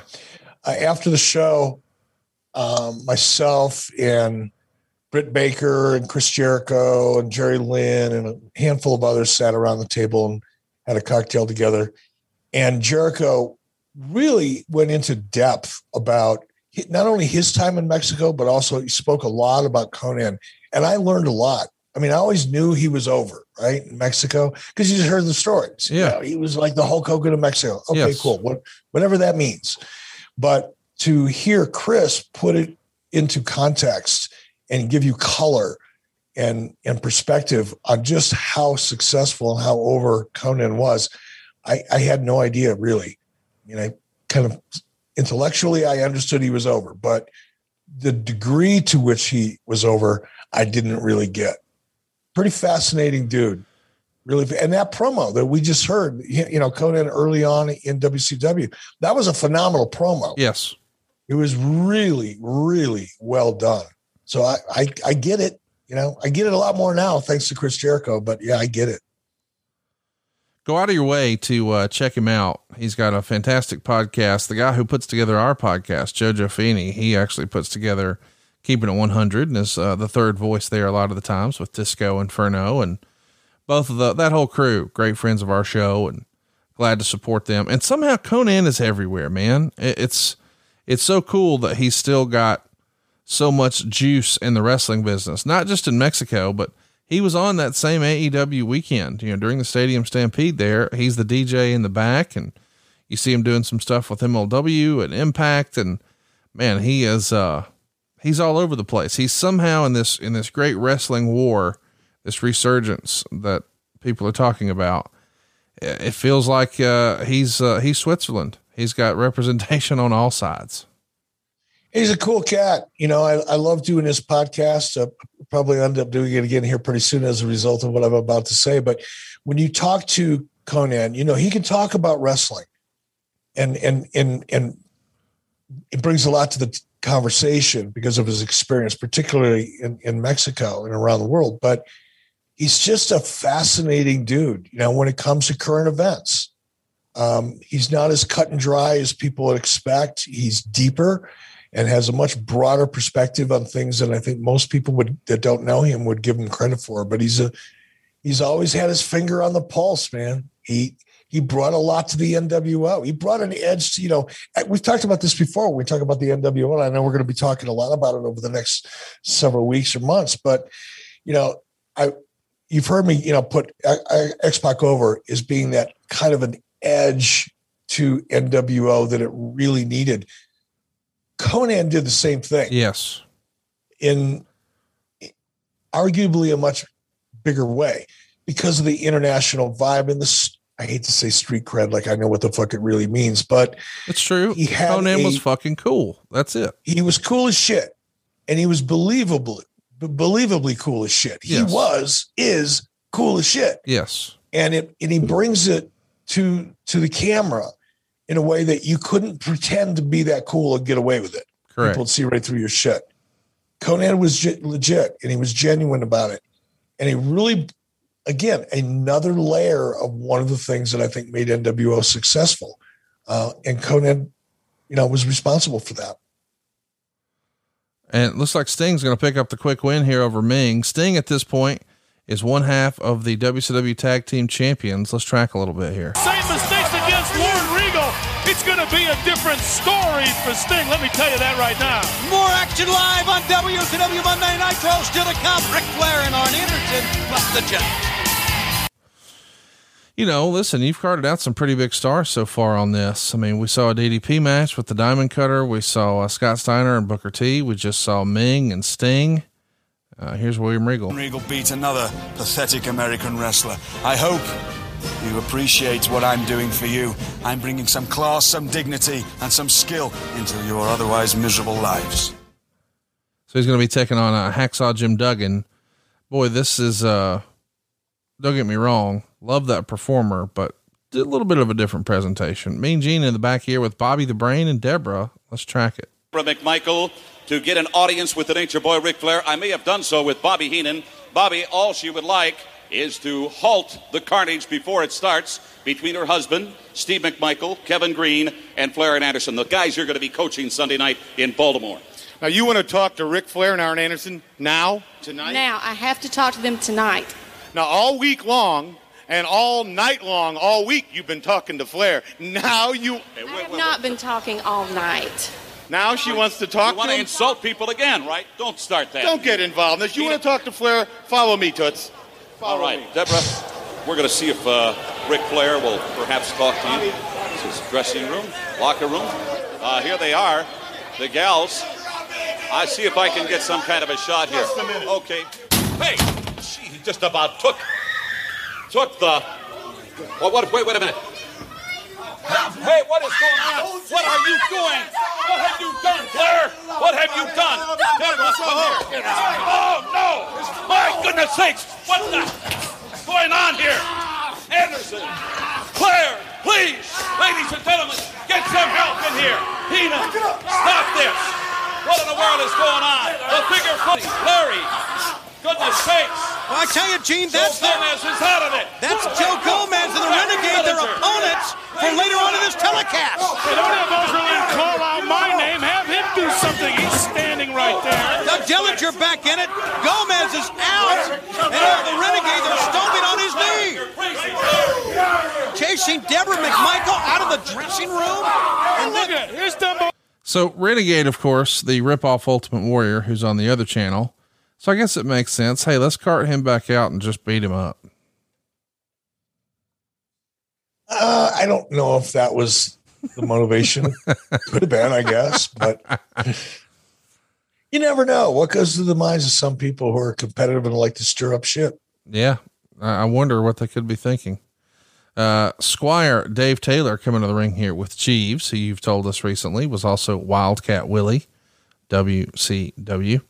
Uh, was the last time we just heard that Bobby Heenan promo? When was the last time you referred to a lady as Toots? Uh, never. Yeah, I don't. Never. I, I, was trying to think if I've ever even heard that word in real life. Toots. Get your ass kicked now, right? You could probably get away with it back in 1996, but I think if you refer to somebody as Toots, even in the context of a wrestling show, you would probably find yourself in the midst of a cancel culture hurricane. Toots. You should try it with Mrs. B. Just see what happens. she she's you know she could go for it. We don't know. Oh no, she would probably think. Um, actually, here's another little tidbit. Nobody has ever heard this before, and for good reason. But my mother-in-law's nickname, she's since passed, Loree's mother, her nickname was Toots. Oh my, is that real? Yeah, and everybody called her that. You know, at Family Guy. I mean, when I first met her, I know I didn't call her Toots. That would have been really fucking weird. But um, when I first met her, and I started going to some of Loree's family's family functions, weddings and such, everybody come up to us, "Hey, Toots! Hey, Tootsie! How you doing, Tootsie? How you doing, Toots?" I was like, kind of weird, but cool. But yeah, that. It, but I never did call her Toots. It just felt too weird to call my then girlfriend and soon to be wife, her mother, Toots. It just eh, didn't seem right. Speaking of didn't seem right, Hacksaw Jim Duggan here in 1996 was he uh was he past his expiration date? Do you think? Um, no, I don't, and I didn't then. Again, we'll go back to things that we've talked about. Others have said similar things. Now, my my impression or my philosophy is that wrestling needs to be a buffet. There needs to be a little bit. Look at the crowd reacting. You tell me as he passes his prime. Wrestling needs well, to be a little bit of something for everybody, and there was still, you know, fans that really liked Hacksaw Jim Duggan. And was he ever going to be, you know, the main event? Probably not. He knew that. Um, everybody was aware of that. But did he have a role to play? Absolutely, he did. It's your weekly reminder to make sure that you are taking advantage of all things Conrad over at adfreeshows.com. The content library is phenomenal with so many options that cater to you, the wrestling fan. Whether you enjoy hearing your favorite podcasts ad free or watching them on your smart device, maybe you're interested in MMA or just enjoy the wrestling nostalgia. I guarantee there is something for you. The interactive experiences alone are worth every penny. From Nick Aldis and Thunder Rosa to legends like Nikita Koloff, Arn Anderson, and Jim Ross, they have all been a part of our live interactive events where you get to talk to them and ask the questions that are on your mind. So, what are you waiting for? Head on over to adfreeshows.com and choose the right tier for you. So much value and a wide selection that is free as well. That's right, free content you can start enjoying today. So do it now. Go to adfreeshows.com and sign up today and join the fastest growing wrestling community. Again, it's adfreeshows.com. What's your favorite Jim Duggan match? I don't know that I have one. What's your favorite Jim Duggan promo? I don't know that I have one. Okay. But what ask me what my favorite one of my favorite Jim Duggan crowd reactions were. What's one of your favorite? saw a few minutes ago. It doesn't. Yeah, you see, everybody's. Uh, you know, I don't know. Everybody has their different opinions, dude. And I, I just look at things differently. Here's my point. You know? I just feel like you, are bringing in all this innovation on this very same show. I mean, look, look at what we're watching here. What he's doing, yeah, this whole clapping and stomping and all that is 1985 wrestling, and you're about to set the wrestling world on its ear with your, you know, uh, realism here of the NWO. And you ever go to like a, you know, there's like these little stores in, in small communities, and it'll be like a bakery, but really it's the day old bakery. So eh, this is still edible bread. Like you could still eat it, but we can't really put it in the grocery store anymore. It's, it's getting a little stale but I mean, it's still technically edible. So here you go. Here's some day old bread. And at this point, the Hacksaw Jim Duggan presentation with what you're trying with the NWO and the cruiserweights, and we just saw Scott Steiner and Booker T. Uh, Hacksaw Jim Duggan's day old bread here in '96.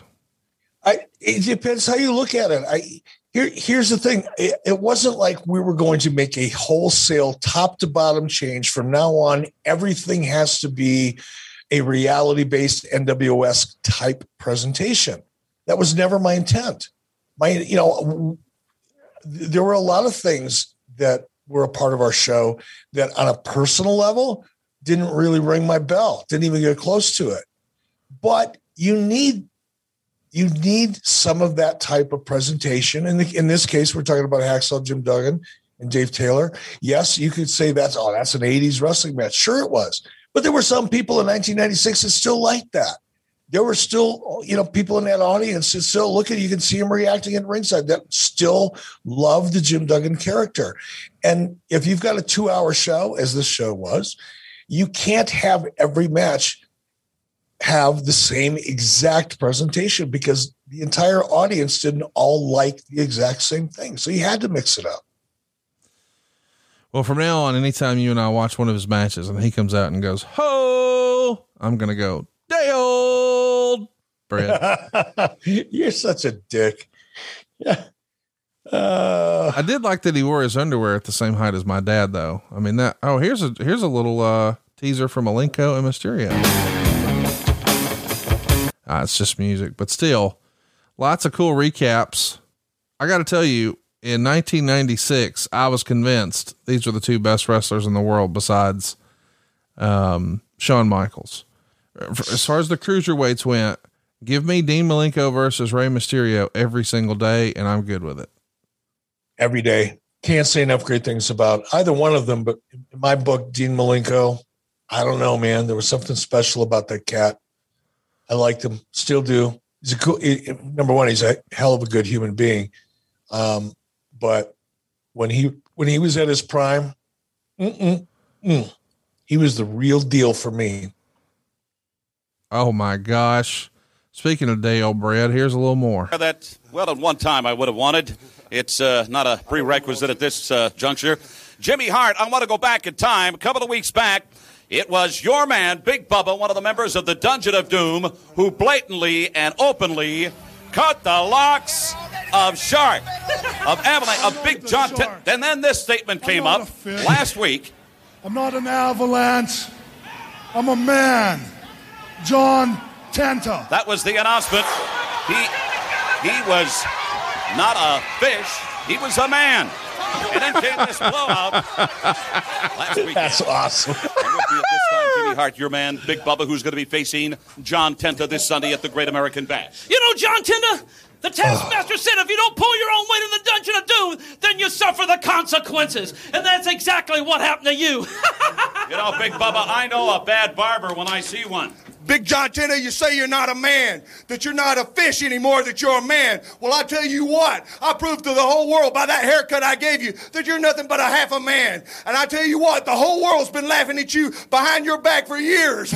I just gave them a reason to laugh at you to their face. And you think at the Great American Bash that you're going to get revenge on me by cutting my hair or the Giants' hair? I'm going to leave you laying like a beach whale you are and sweep you out with the trash at the Great American Bash. much, Big Bubba. Nice beard. Stay tuned. We've got more Monday Nitro when we return here on TNT. Dude, that sucked. I what do you mean that sucked? That was an awesome promo by Big Bubba. That promo was on the fucking money. I could have lived without the Jimmy Hart squeaky. fucking- I can't even do it. That just fucking obnoxious laugh of his, which you know he's supposed to have because he's a heel. And I get that, but man, oh man! But that promo from Ray Traylor, that was on the money. Guarantee you, nobody scripted that. Jesus Christ, how much screen time is Mean Gene getting here? Norton, the the Flash. The Flash. And the crowd goes mild.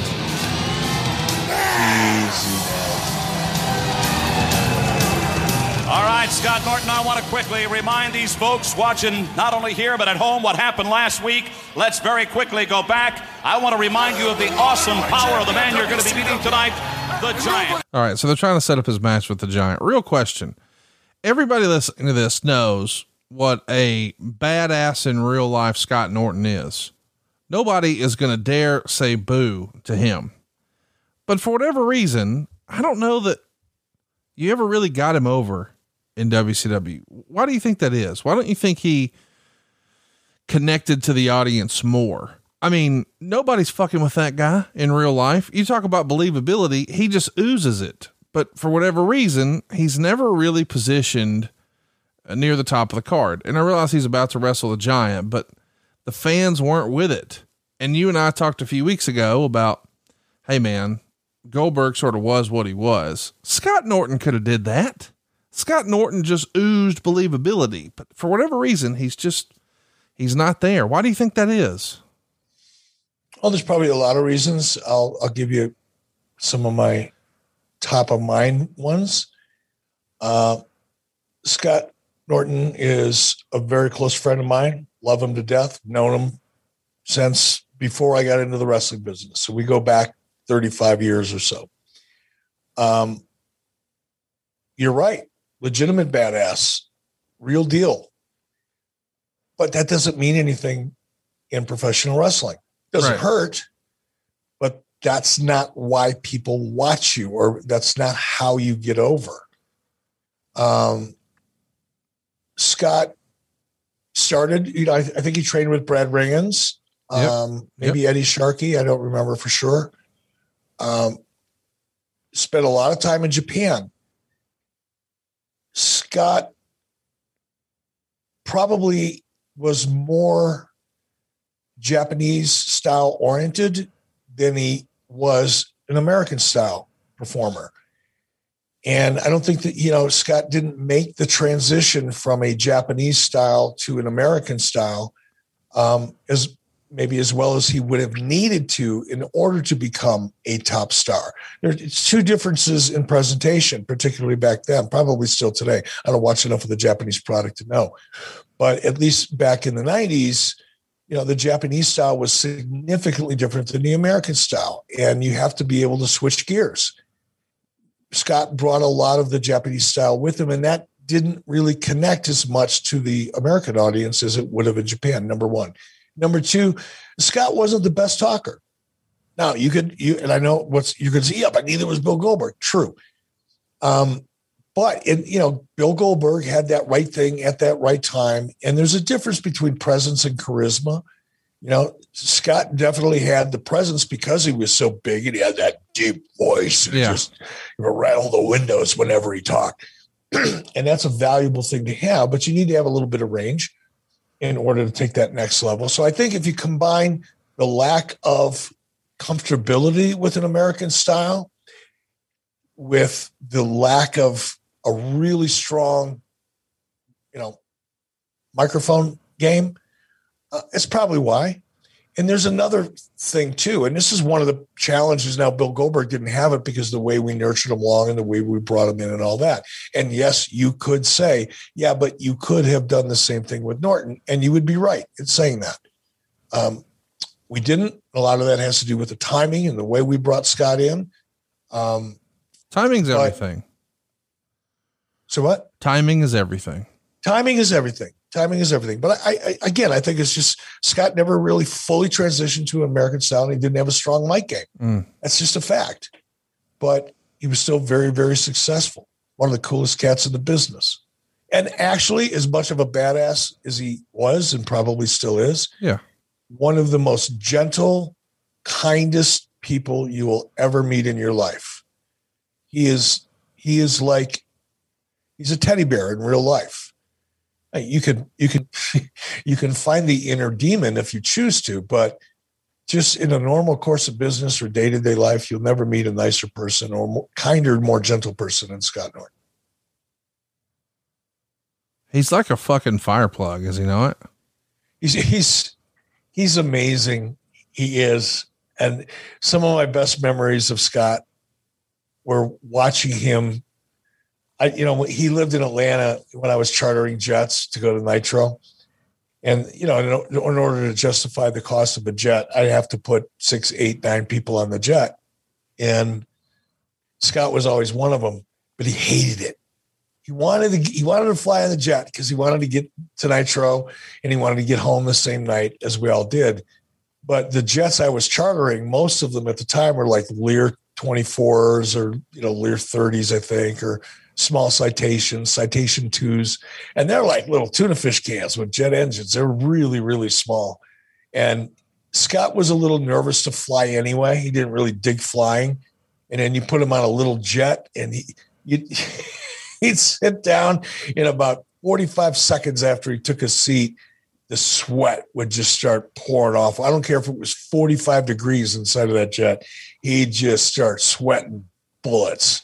He hated it. You'd be taxing out to the onto the runway, you know, and m- maybe hit a little rough patch, you know, on, on the on the runway, and the plane would shake a little bit. Oh my God, what, what's going on? yeah, yeah, funny. But you know, he, he would- Oh, Big Show setting up a big choke slam. Well, that may have. Big Show and Lex Luger in a heated battle for those of you who are not watching along as you should be on Peacock TV. Go check it out.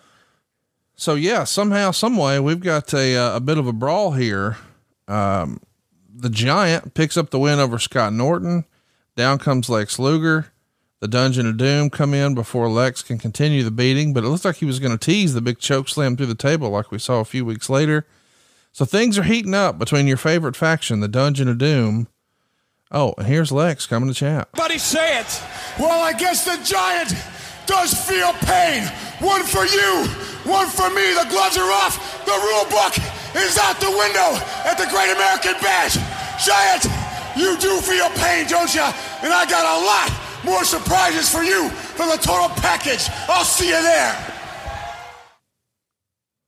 Lex Luger was Lex Luger at the top of his game here. Do you think? I do. Yeah, that's about as good as he looked, right? And I mean, he even performed. I mean, he he just had a lot more command of his character. I think he felt more comfortable. Oh my God, how old is Billy Kidman here? Is he in eighth grade? Twelve. He- yeah, he just turned twelve. I mean, Um, seriously, he looks like Ralph Macchio in Karate Kid right here. anyway, I didn't mean to cut you off on Lex, but I was just taken aback by Billy Kidman. No, and here we see Jeeves not uh, out not once but twice. This time with Lord Steven Regal, who looks surprisingly just like the Squire Dave Taylor. Oh, that's right, they were tag team partners at one point. Uh, at this point, That explains. the Blue Bloods. H- how about uh, Regal's facials? Some of the best ever in wrestling, you think? No doubt about it. He's such an interesting cat. I'm going to talk to him. I'm going to make a point sometime in the next year or so of taking him out to dinner. We had a nice conversation about a month ago. Really? Long conversation on the phone. And I'm going to follow that up with a nice dinner and really learn more about him because he's he actually is far more fascinating than I think people really know. More than I know, for sure. I'll speak for myself. Is he uh, still in Atlanta? Uh, I didn't ask him where he lived. Actually, we didn't talk about that. I I guess I assumed he was in Florida because of he's working down in NXT. But yeah, you're right. Uh, I didn't ask if he was still in Atlanta or not. I mean, how about this for a pairing though? A young Billy Kidman. I mean, William Regal's still a youngster here too. You know what? Let's just look that up right fast. Billy Kidman. Let's take a look. Born in 74, uh, May 11th, 1974. So right here, he's just turned 22 years old. Wow. He's uh, 22. still to this day very successful as a producer in WWE. Saw him at the uh, Hall of Fame ceremony. Always good to see Billy. He's had a great, great run, and he's he's in the midst of a great run. And part of that great run was with Torrie Wilson, and who cannot just admire that? I think uh, Regal here has just turned 28, and we see Sting come down and uh, wallop Regal. in his hand. Did you see that? He backhanded him. He must have had a, a roll of half dollars or something in his hand. I don't think so. Regal, he can sell like a son of a bitch, can he? He's a he's an unbelievable, I don't know, method actor. I mean, really is because the real, well, his name isn't really Steven Regal, but the real Steven Regal, um, The real Darren Matthews. Just so elegant. The way he speaks is so elegant, perfect. He thinks about everything, single thing that he says. And here he's playing a character that's exactly the opposite of that, a parody of it, if you will. But nasty boy, I just got a happy birthday text from Brian Knobbs last week. First time I've heard from Brian in a long time. Hope he's doing well. Haven't seen him in a long time.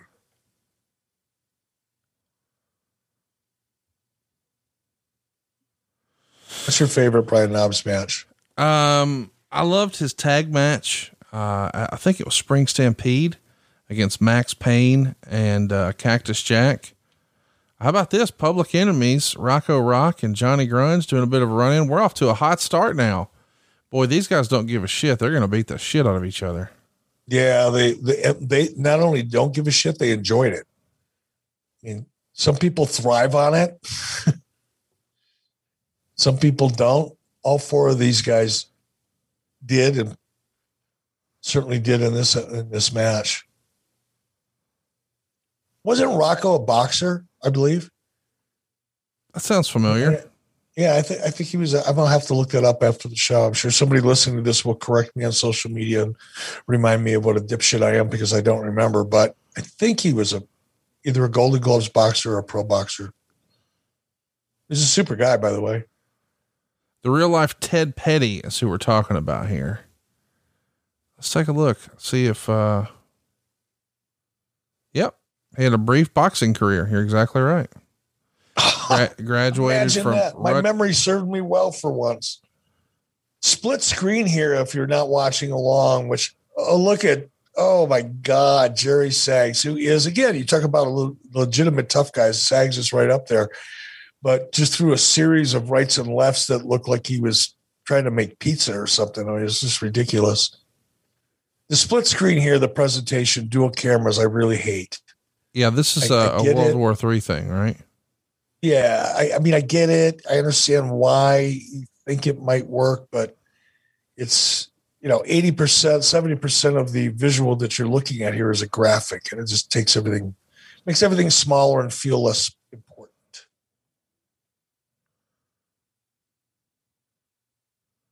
Brian Knobbs now setting himself up, gets rolled back into the ring. Rocco Rock stalking, setting something up here. You can tell Johnny Grunge's on the outside. They're going to set something up here. Actually, what they're doing is they're taking a breather. Brian is probably saying, dude, I'm blowing up. Give me a minute. Here's another pet peeve when you're begging the crowd to get behind you. I don't know why. It just drives me nuts when I see people do that. Come on, get with me now. I don't hear enough. I don't hear enough of you. Come on, get with me. And more blistering sissy hand attacks in the corner by the nasty boys. I feel like we should mention, uh, Meltzer would point out that this match got 11 minutes. He gave it negative one star.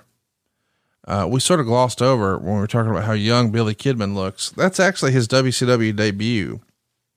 I think he was one of the uh, Afa and uh, Sika Wild Samoan proteges. He went to their training school up in Pennsylvania. Did you have uh, scouts who were actively looking for guys out of wrestling school like that? Or how would a Billy Kidman have made it across your desk if you had to guess? Um, I mean, we had a lot of people that were sending in tapes and and things like that. Who knows? It could have come in a million different ways. I would say Terry Taylor was probably at the time the person who was most active in reviewing tapes and soliciting tapes and you know bringing different people to the table for us all to take a look at. So if I had to venture a guess, it would be Terry Taylor, um, but not not really certain. Could have been Kevin Sullivan. Kevin Sullivan, I think, had relationships with uh, and. Uh, could have come in through Kevin. Not really sure. Have to ask Billy next time I see him. Billy, how do we find you, Billy? Where'd you come from? Let's uh let's run through some questions that we got here. Adam wants to know how much of an advantage did you feel you had in being able to format your live program already knowing the results of Raw? In my opinion, having Nash's debut start roughly during Raw's final commercial break was genius, as nobody turned back, and I can't believe it was just a coincidence. I mean, there were some advantages, but you know, we knew the we knew the we knew what the card was. I don't think we necessarily knew or frankly paid attention to the runtime of Monday Night Raw when it was taped. we may have known that. Likely, all we knew was the the um, card. So it's not like we could precisely time our show against the tape show of Raw because you never know when they're going to insert a a backstage promo or a vignette or some other thing. So it would be, I think it would be, would have been almost impossible to try to time our show to their taped show, but we certainly did have the lineup and you could probably make some pretty good guesses as to what was going to go where and and format our show accordingly, which is I'm sure what we did. This match is a long freaking match. You know, we're having to do, you know, fan questions during the middle of it because there's nothing really going on. No criticism here, just just facts, painful uh, as they may be. Dino should have been about this should have been about a six minute match. It shouldn't have been two segments, that's for sure. No, six minutes would have covered it. And you could have left people wanting more, especially with these guys in the ring, because they were all willing to beat the shit out of each other. But none of them, you know, were marathon runners. And 12 minutes, you know, and for them, they had to stay busy during the commercial break, you know, not as busy as during the match, but you can't completely die on a live show during a commercial break. So you still got to keep it going and stay engaged. It's just too long. And given the style of the match, there's nothing they're going to do that you haven't probably already seen three or four times in the previous five or six minutes. I want to mention too, they get all this time. Meanwhile, Kidman in his debut loses to Regal in a minute. So, two very different approaches. Well, the two different things though. Nobody knew for sure how anybody is going to perform their first time out on live TV would it have been better to say, okay, we're not really sure how he's going to react, so let's just take a chance and give him seven minutes and see what he does? Jushin Thunder Lager, or I guess he means lager, which is kind of fun. Uh, when you wore a leather waistcoat on TV, was there anybody at Turner on hand to ask if you were sure?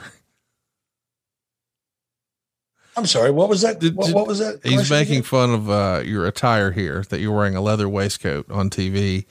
Did it's the, a leather vest over a denim over a denim shirt. What the fuck, man? It was it was the shit at the time. Was there um quote unquote wardrobe for Turner who would say, mm, maybe we should wear this? No. No, there probably should have been, right? Um, but there wasn't. My taste in clothing has never been great, by the way. I've well, always been a walking, talking fashion faux pas. Michael wants to know Did anyone give Kevin Nash shit for not knowing the difference between a verb and an adjective? And also, do you think Meltzer knew the difference? Like I, I can assure you that Meltzer, nobody butchers the English language more on a regular basis and makes money doing it than Dave Meltzer. The man has never met a sentence he couldn't fuck up in writing. So clearly Meltzer doesn't know. Um, I'm sure people have, and I'm sure it has left some kind of scar tissue that Kevin Nash will never admit to. But this is a guy who kind of prides himself on his ability to to speak. Yeah. And his his elocution, if you will, baby. so I'm sure that when he when he was when it was pointed out did he completely fuck that up, I'm sure deep, deep deep down inside, in little dark holes that Kevin Nash doesn't even want to acknowledge that he has, probably pissed him off. Now he won't admit it. He'll say, "Oh, fuck that, yeah, fuck that, nobody cares." But deep down inside, he's a very proudful man. How could you not be embarrassed? Uh, Trevor wants to know, with hindsight being 2020, would you change anything in regards to how Kevin debuted on Nitro? Fuck no. Why would I do that? For God's sake, why would anyone do that? It's like saying, man, you guys over at NASA, you took that big chance, you put a man on the moon, something that nobody thought possible. Is there anything you would change why you did that? no, no, it was perfect. Uh, here's one from uh, success from Lopez. Where did the inspiration of the announcers booth off to the side of the stage and not at ringside for Nitro come from? And the, did, did this fall under the different than formula? Well, I, I guess it probably did by default because it was different, but the real motivation was to make the venue feel bigger. You know, oftentimes we were in very small venues, um, especially leading up to this time and, and even subsequent to 96. We were, there were times we were playing in very small venues. And when, in my opinion, different people have different tastes on this, but in my opinion, when your announce booth and your announcers are right there at ringside, it just feels cramped and it feels smaller. And I like the idea of the announce booth being set apart from the action in the ring so that you can transition back and forth with camera moves. And even if it's only a matter of 50 feet or 100 feet, if you make that camera move correctly and with the right lens and, and, and all that, you can make it feel like a big sweeping move, which gives the audience the impression that the venue is bigger than it really is. And that was always a goal. You know, that was one of the first things that I did, and I was kind of aggressive about is changing lenses on cameras so that you had a, a, a wider field of view, which in a way distorts the image. Think of it as a fisheye lens on a camera. In a way, it kind of distorts the, the image a little bit, but the benefit is everything feels bigger. So you can make a 5,000 seat arena feel like a 15,000 seat arena. So we played a lot with that. But that was, and again, that was almost in the same conversation that we had back then about moving the announce booth away from the ring so that we can make everything feel bigger. I wish we had a Manscaped commercial right now because we could definitely. I know. I was just thinking the same thing. There's got to be some kind of a sick fucking joke to throw in the middle of all that, but it just wasn't coming to me fast enough. no pun intended. Dino says, in response to Nash's challenge, Eric says, about 9 a.m. tomorrow, I'll be in Atlanta in the offices of WCW. That sounds legitimate. Was that part of the building the reality aspect of this storyline? Of course. Of course. Can we drop in on this? Steve Mongo, McMichael, Kevin Greene. For the ultimate game plan by two of the NFL's all-time greats. Then the answer to their problems were right under their nose. A manager would be great. A coach. What? Are, are you thinking what I'm thinking? The macho, yeah! Slip. Oh, yes! In the other camp, Ric Flair and Arn Anderson also got a big lift from an all-time great manager and former John Madden All-Star coach.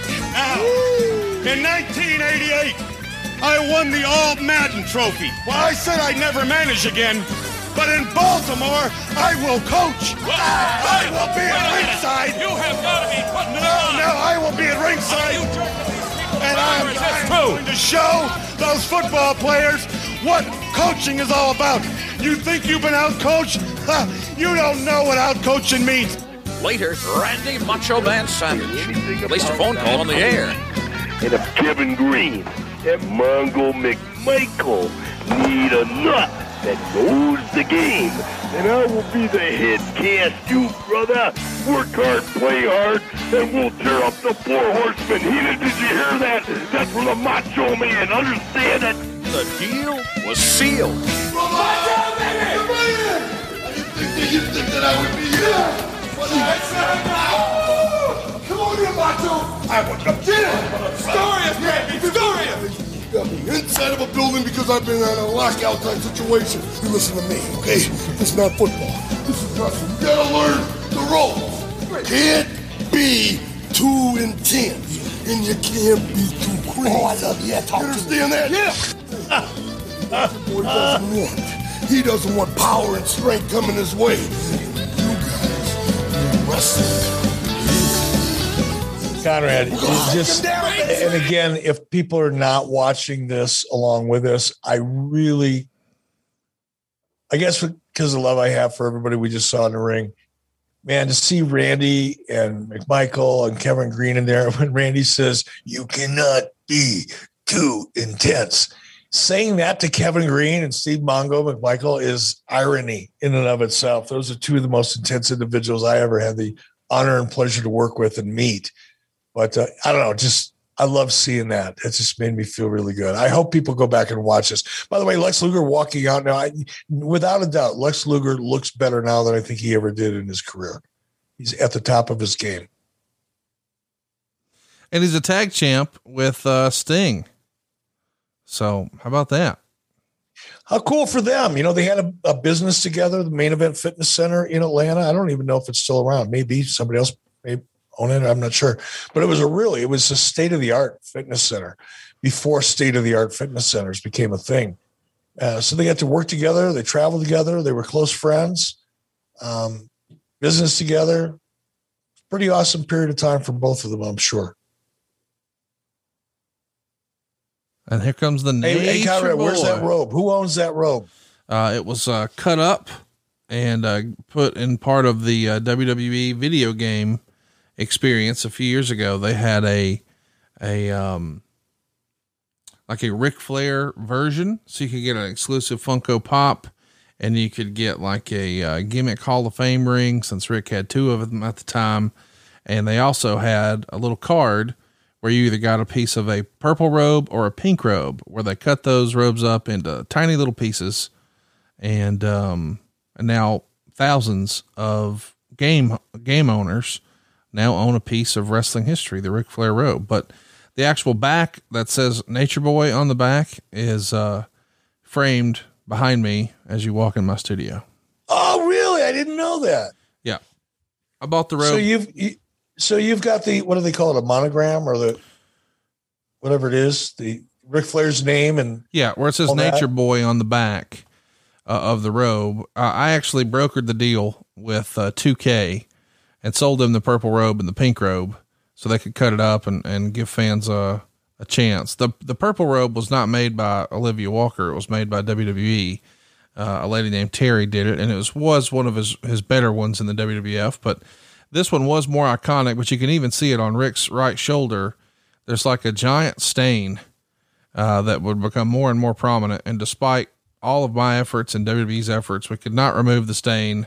So when 2K came along and had the idea that, hey, we want to give fans a piece of the robes, uh, WWE said, well, we know a guy who's got a bunch. You should give him a call. And we worked it out. And uh, I was proud that I got to share that because as a wrestling fan, you know, it's almost like if you're a big uh, Elvis fan, if you had one of Elvis's jumpsuits, that's a pretty cool deal. But unfortunately, it's not like those robes are super affordable. I mean, I think I paid like 25 grand for it or something. Yeah, uh, but what did you get for it? A, a lot more than that. Come on now. 60,000. I talk money 60, all the time. 60,000. You are amazing. So, but are- here's what I got though. I got the centerpiece where it says Nature Boy. It's, you know, because here's the thing Megan doesn't have or care about having a bunch of her dad's like career or whatever, but her favorite color is pink. So I said, Hey, man, I know this is a weird request, but they're going to cut this thing up anyway. Can you cut out the words Nature Boy on back and then send it to me? And he's like, What are you going to do with it? I said, Well, I want to have it framed and uh, give it to my wife and let her hang it in her office. So she's got a cool little thing. Because here's the thing if she took the robe to the office, where would she put it? It just looks, you know, how do you display a robe? It's tough. And you can't wear it. You can't wear it while you're working. That's ridiculous. That would be silly. So what are you going to do? So I thought, hey, if I can get that framed and put like a black frame on it and a pink mat or something, it'll look cool. Well, the folks at 2K were so cool. They didn't just send me that. They went ahead and framed it up, museum glass and the whole deal and a nice mat and a beautiful frame. So shout out to those guys for, uh, for making that happen. And of course, as soon as it got here, Megan said, Well, my office is being remodeled, so let's just hang it in the studio for now. But she's about to be in her new space, and uh, it's already been discussed. Hey, I'm taking that pink thing to the office. Okay, cool. Good for you. But That's at least, really cool. At least for now, no it's around the corner. You, you had an involvement in that role, but I should have known. And I, I am not surprised, by the way. You, you are the you were the king of robes and wrestling mem- memorabilia belt specifically. So, hey, uh, get at your boy if you've got a no ring used belt. Uh, hey, hey, it's Conrad. I'm a cash buyer. Got the money I could have made had I known the future, had I had a crystal ball. I could really, I could have said, you know what? We're going to have a new world heavyweight championship belt made once a year. Yeah. And over the course of about five or six years, I could have collected new, the older, the previous versions and just, you know, threw them in the back of my truck and taking them home. All the boys did. I don't know why you didn't. Just wasn't smart to it, and I I never knew there. I never thought there'd be a market for it. Well, most of these guys didn't, if we're honest. I mean, the the I've never bought a robe from Ric Flair. I know, you know, a lot of people online just assume, oh, well, Conrad bought his old world titles and belts from Ric Flair. No, uh, the robes that Rick has are, are replica robes that have been remade, but you know, somewhere along the years, they uh, either wound up in private collectors' hands because he sold one, or an ex-wife sold one, or a kid sold one, or he left one in a locker room, or left one in an airplane, or left one in a hotel. And so everybody's got a different story, but I think the story on the uh, pink robe was supposedly one of the ex-wives sold it to a fella who then sold it to the guy I bought it from, and then I sold it to 2K. But my thing was, it's not something that you know most fans, if you're uh, a wrestling fan, can afford to a go write a check for a big Ric Flair robe, or b have the access to it. Where would you even find it? Right. So I thought, man, if I could sort of share that fun experience and and thousands of fans have a little piece of it that they could display in their office or you know their computer room or TV room or whatever that would be fun and I don't regret it. Now some of the hardcore collectors still vilify me. I can't believe you let them cut up a Ric Flair up. I did it to share. You know, like even when we're doing these podcasts, uh, there's a lot of people, Eric, in this sort of subculture of wrestling collectibles they uh, they think you should quote unquote kayfabe everything. Don't let anybody see your collection or what you have. I think that's silly. So when we redesigned our studio in here for me and you to record podcasts, I thought, hey, I need to have like a cool backdrop. Let's show off all the belts and make them look as nice as we can. And I'm not hiding my collection. I'm showing it off and sharing it. And I do that at Starcast too. You know, every Starcast we did, I took almost all of my belts and fans could come not only see them, but pick them up, hold them, take a picture, the whole deal. You know, when WWE shows off their belts at Access, you're not allowed to touch them. You're not allowed to get a picture with them. They're behind glass, as they should be, I guess. But, you know, I think this stuff should be something we all enjoy. So I try to share it as much as I can. That's very cool. So I just got to ask you, and I don't mean to stomp all over this match and ignore it because it's a great match. But where does that uh, where does that idea come from that you know collectors should kayfabe their shit? What what's the reasoning behind that? Well, uh, I, I think they worry that oh someone might rob me, or but I'm not worried about that. I've got a badass security system. You've seen I got cameras all over my house. I live behind gates. I'm on a private street. Uh, nobody's going to rob me. Uh, number two, uh, I think a lot of people worry. Oh well, what if someone comes after me and tries to sue and says that you know, technically this should belong to the wrestling company. But I don't worry about that because literally I have a good relationship with WWE and anytime they need something, Ben just Ben Brown, the archivist, sends me a text message and says, Hey, can we borrow so and so? I say yes, no matter what it is. And then he sends me a FedEx label and I drop it in FedEx the next day and boom, they have it two days later. So I, I'm not worried about you know, being sued or robbed or, or whatever. And I think a lot of fans assume, well, if fans know I have this stuff, then they'll treat me differently in negotiations. Sort of the old thing of, well, hey, if you're a contractor and you pull up to a house and it's a shack, you give them one price. But if it's a, na- a mansion, you think, oh, he can afford it. I'll charge him a little more. Well, I don't really play that game. You know, I know what things are worth and here's my offer. And if that's not cool, that's okay. And we'll move on. Uh, but I, I just think the idea should be let's share all of this. And I won't say any names, Eric, but you know a lot of my wrestling friends circle and a lot of my friends who collect stuff, they have that sort of I would never let anyone see my collection type attitude. Uh, and I just I don't get that. I don't share that. I want to share I want to share it with all of our listeners and everybody who's, you know, part of what we're doing. Well, that's very cool. I get a kick out of looking at it behind you. And When I come over to your house, it's always fun. I know you've got Dusty Rhodes boots up there and the Chief Wahoo McDaniel headdress that I fascinated with.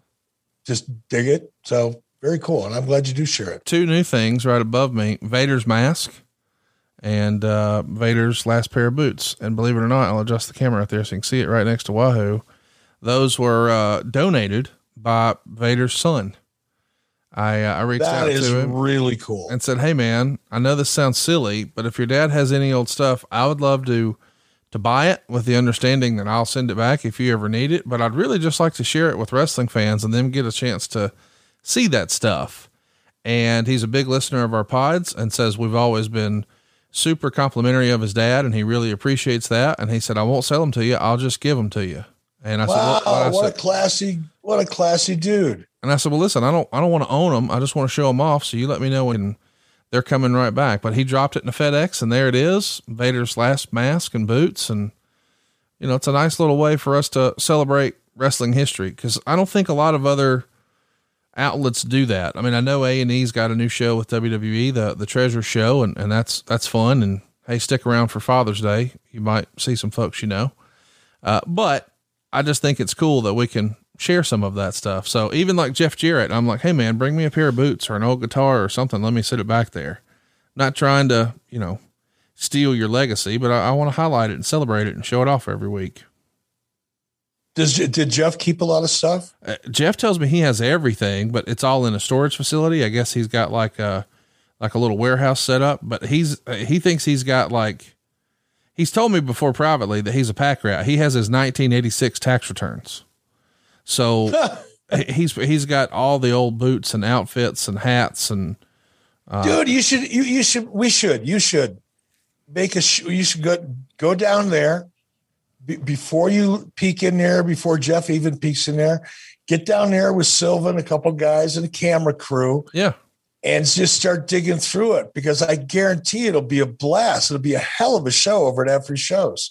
we uh we've got an idea like that. I know a guy that I've been chasing for years and, and we have a friendly relationship and it's continuing to evolve. But he has a legitimate treasure trove of stuff that nobody knows he has. And even he's not exactly sure what it is. Uh, and uh, we have a, another conversation like that with a daughter of a, a former famous wrestling personality uh, who has a whole warehouse full of stuff, a whole storage facility full of stuff. Big spine buster by Arn Anderson there on Sting. Anyway, I want to do like the old. Do you remember when Geraldo Rivera went into was trying to get into the vault? Oh the, yeah, old, the old the old gangster vault, the Al Capone vault, and of course it wound up being nothing. Uh, but it was like a live special, and it was so hyped up, and I was like, we should do that. Except we'll know, you know, it won't be live, so we'll know when we post it. There is a payoff. There's some cool stuff in there, so we'll continue to do that. But I think, you know, it might be fun if a bigger audience than what we got for adfreeshows.com could do that. And maybe we could coordinate some of that with WWE. The trouble then is I'm in a bidding war with WWE. So I don't know that I necessarily want to create my own competition. Why would you be in a bidding war with? WWE? Well, I'm saying if I give these leads that I've got and I say, Hey guys, this would be, No, don't fucking do that. They wouldn't do it for you. Come on, it's just business. Don't do that. You've got enough uh, connective tissue over at Vice TV. Hell, even I could jump in and give you a hand. I've got enough TV connections left in my Rolodex. That's you don't need to. You don't need to be in business with them. They're not going to do anything for you in that regard, other than take the majority of the uh, the revenue from it. So come on, man, be independent. Do your own show. We can do it. I love You you. can do it. You don't even need me. You can do it. Talk to Evan. Have a special on Vice TV. Man, how about this, uh, this match here? It looks like I'm trying to talk to you into producing the show, and you're getting into a match from 1996. Okay, it's a great match. I give you that. It's a great match. It's a classic match. Lex Luger Sting on one side, Ric Flair and Arn Anderson on the other. Pee Wee Anderson goes down for the three count. No, only two. And Ric Flair makes a tag. oh no, he's not making a tag. He's turning into a right hand punch from Lex Luger. That's the right corner to make a tag in. Arn Anderson, and now boom to the back of the knee. Pretty light kick to the back of the knee there, Arn. Oh, let's make up for it. Drop an elbow on the inside of the thigh and work over the leg. They are trying to make up for a little bit of the lack of action that called. Give everybody your time code, Eric. Let them know where you are. Oh, I'm probably a little ahead of you. I'm uh 122.05. How about that little kid turning into Sting there? Garrett's all over the show, buddy. Yeah, he's had a couple of weeks in a row now. He's over Garrett's like Rover. great. By the way, this match uh, is a good match. Uh, 17 minutes and 37 seconds. Uh, so we've got two long matches here. Uh, don't forget, you uh, you saw earlier in the show, uh, Flair and Anderson attacked the Renegade and Joe Gomez. That's who the original partners were supposed to be to take on uh, Flair and Arn. But because they uh, were laid waste backstage by the Horsemen, now it's Sting and Luger. and you had to apologize for not delivering on the debut of Joe Gomez. Uh, Joe Gomez, by the way, is a character and a half, great friend of the show. When was the last time you saw or hung out with Joe?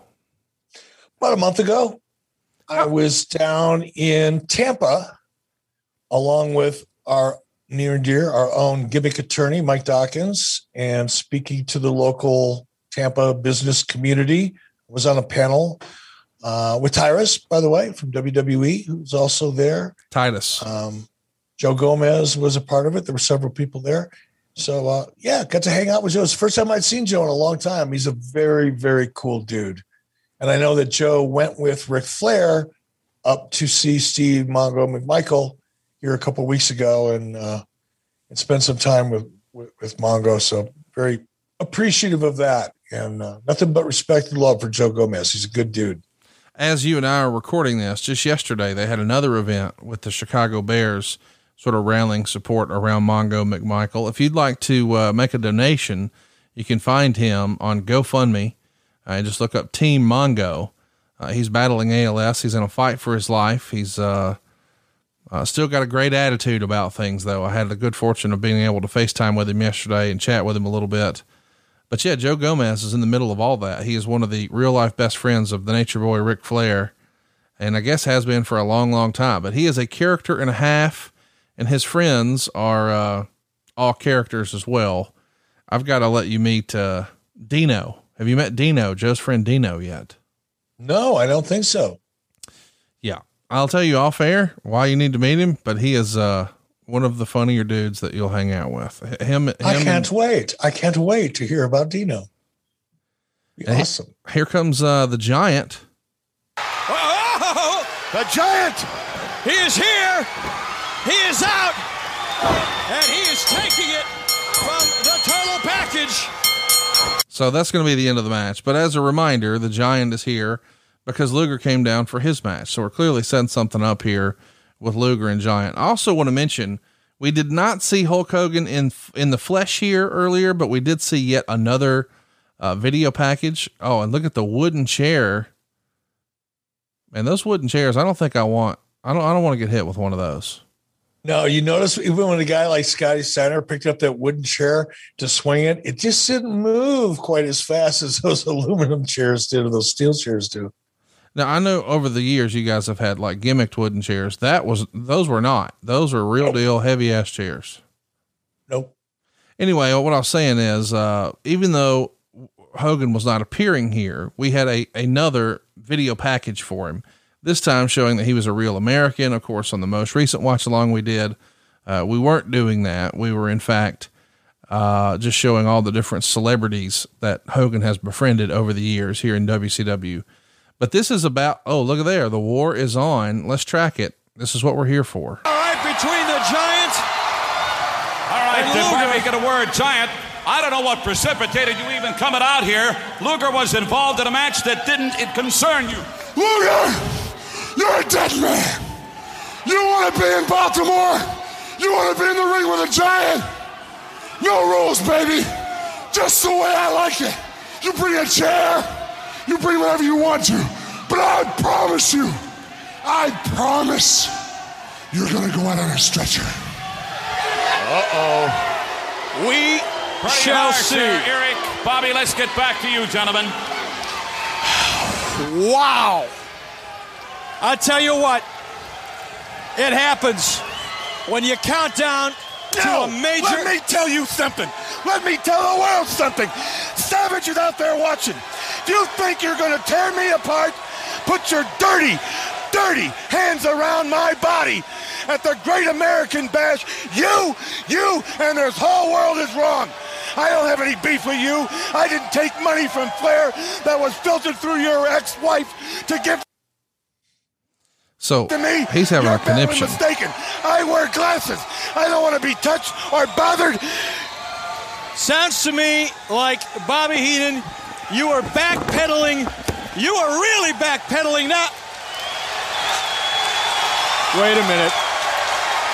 Wait a minute.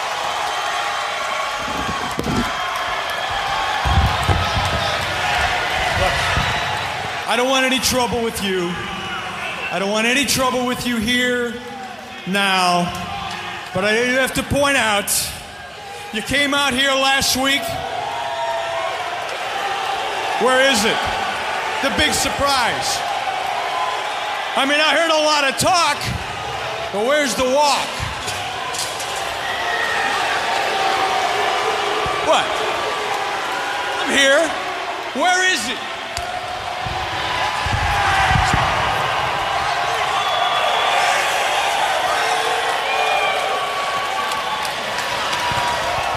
You've been sitting out here for six months running your mouth. This is where the big boys play, huh? Look at the adjective play. We ain't here to play. Now, he said last week that he was going to bring somebody out here. I'm here. You still don't have your three people. And you know why? Because nobody wants to face us. This show's about as interesting as Marge Schott reading excerpts from Mein Kampf. No trouble here tonight. Speak your piece and Yeah, no trouble because you know I'll kick your teeth down your throat. Where's your three guys? You what? You couldn't get a paleontologist to get a couple of these fossils cleared? You ain't got enough guys off a dialysis machine to get a team?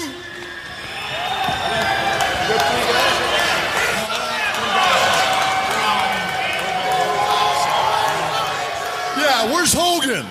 Where's Hogan? Out doing another episode of Blunder in Paradise? Where's the Macho Man, huh? Doing some Slim Jim commercial? Hey, we're here. You want to say something? Look, I don't have the authority right here, right now. You want to fight? Fight isn't with me. You want three guys? Tomorrow morning at 9 o'clock, I'm going to be in Atlanta. I'll be in the offices of WCW. I'll try and get you your fight. And you know what? Live this Sunday in Baltimore, Great American Bash. You guys want to show up? You want to fight? You show up, I'll see if I can get you your fight. I don't know about you, but hey, they love us in Baltimore. Hey, hey, Big Man, I say me and you, we be at the bash. Maybe these punks want to fight. Yeah. I'll be there. Bring what you got. The measuring stick just changed around here, buddy. You're looking at it.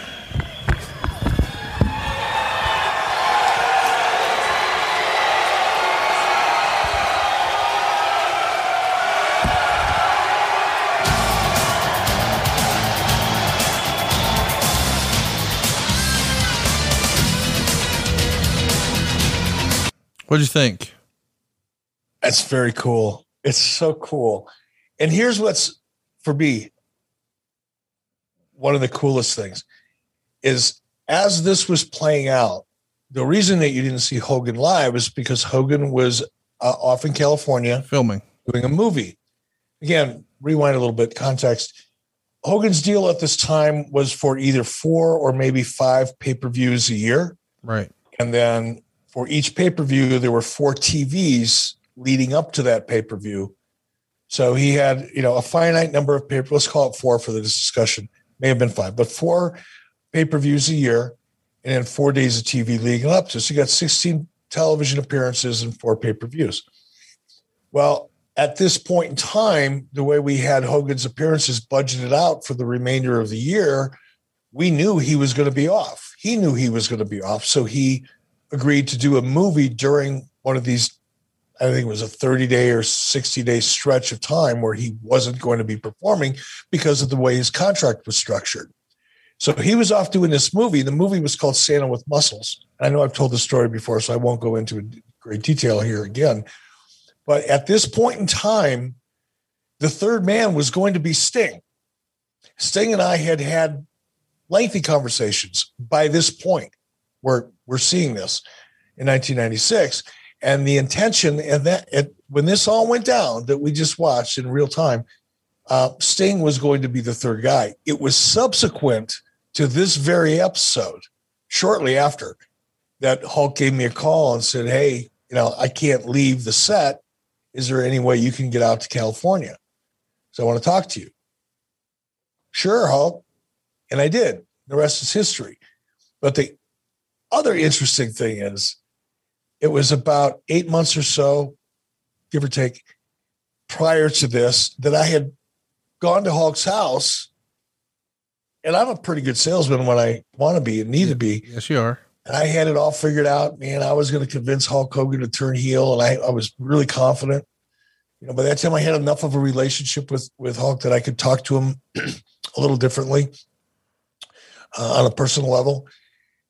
So I, I thought, okay, this is going to be the big deal. Eight months previous to this, and basically, he very nicely, but threw me out of the house.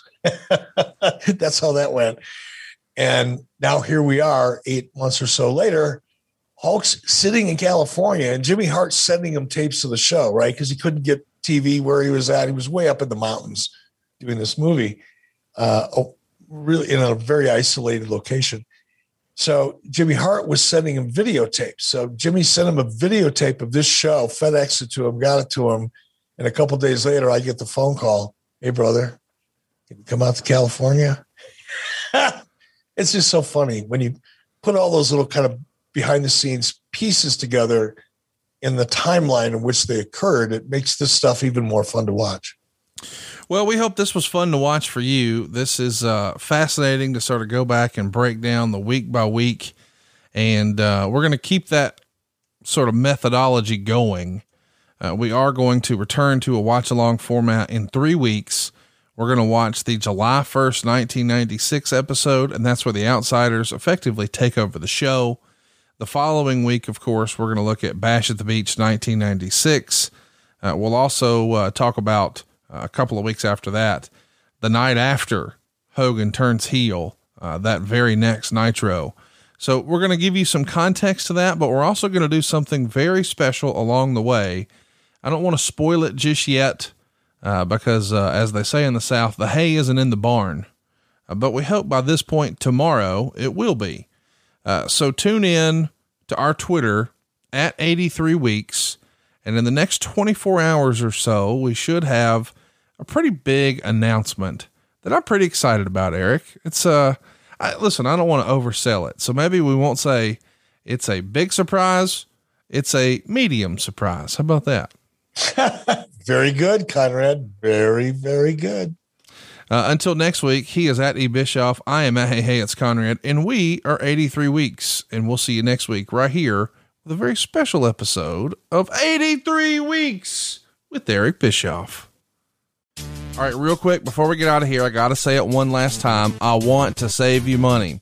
Stop what you're doing and rush over to savewithconrad.com. This is going to be the best summer ever. Just ask Miguel in Plainsville, Ohio. He left us a five star review at conradreviews.com and it said this Big thank you to Conrad and his team. I enjoyed my experience working with First Family Mortgage. Jimmy was there anytime I had any questions, he was just a text message away. Saving money and refinancing my home couldn't have been any easier. Miguel's saving a whole bunch of cash, and you can too right now. You don't need perfect credit or money out of your pocket, and if we can't save you some cash, we won't waste your time. But I do want to mention this isn't just for refinancing. Maybe you've outgrown your current home or you're tired of throwing your money away on rent. First Family Mortgage can help you get into your next house fast and easy at savewithconrad.com. NMLS number 65084, equal housing lender. And oh, yeah, no house payments for two months. Come on, let's make this the best summer ever with a little summer vacation from house payments at savewithconrad.com. NMLS number 65084, equal housing lender. Woo! Love talking about my friend Steven Singer. You know, the competition really hates him. He makes the experience of buying a diamond better and better, and he makes it fun. Steven is the very first to offer each and every guest the perfect price. That's right. Have you ever wondered if you're getting the best price?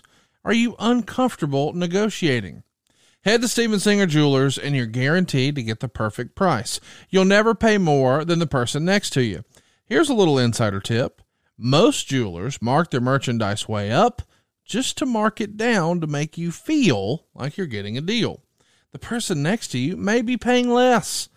Do you want an important purchase like diamond jewelry to be based on your negotiating skills? Not the case at Steven Singer. Because at Steven Singer Jewelers, you're guaranteed to get the perfect price all day, every day, 365 days a year.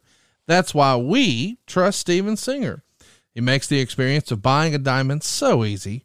Check out Steven Singer Jewelers at the other corner of 8th and Walnut in Philly or online at IHateStevenSinger.com. Steven Singer Jewelers, one place, one price. That's i hate IHateStevenSinger.com. John brings his skewed sense of humor. Jeff brings tips to cut strokes off your next round. Together, it's those weekend golf guys. They'll pay a lot of money to PXG and Titleist and Callaway and on and on and on, right? How many yards do you think you're going to pick up with that extra driver? I think I can get an extra 5 to 10. What if I give you 15 to 20? can you pay me more? Jeff Smith right? teaches on the sliding scale. those weekend golf guys, the podcast, part of the Bleav Network. Just search B L E A V on YouTube or wherever you listen.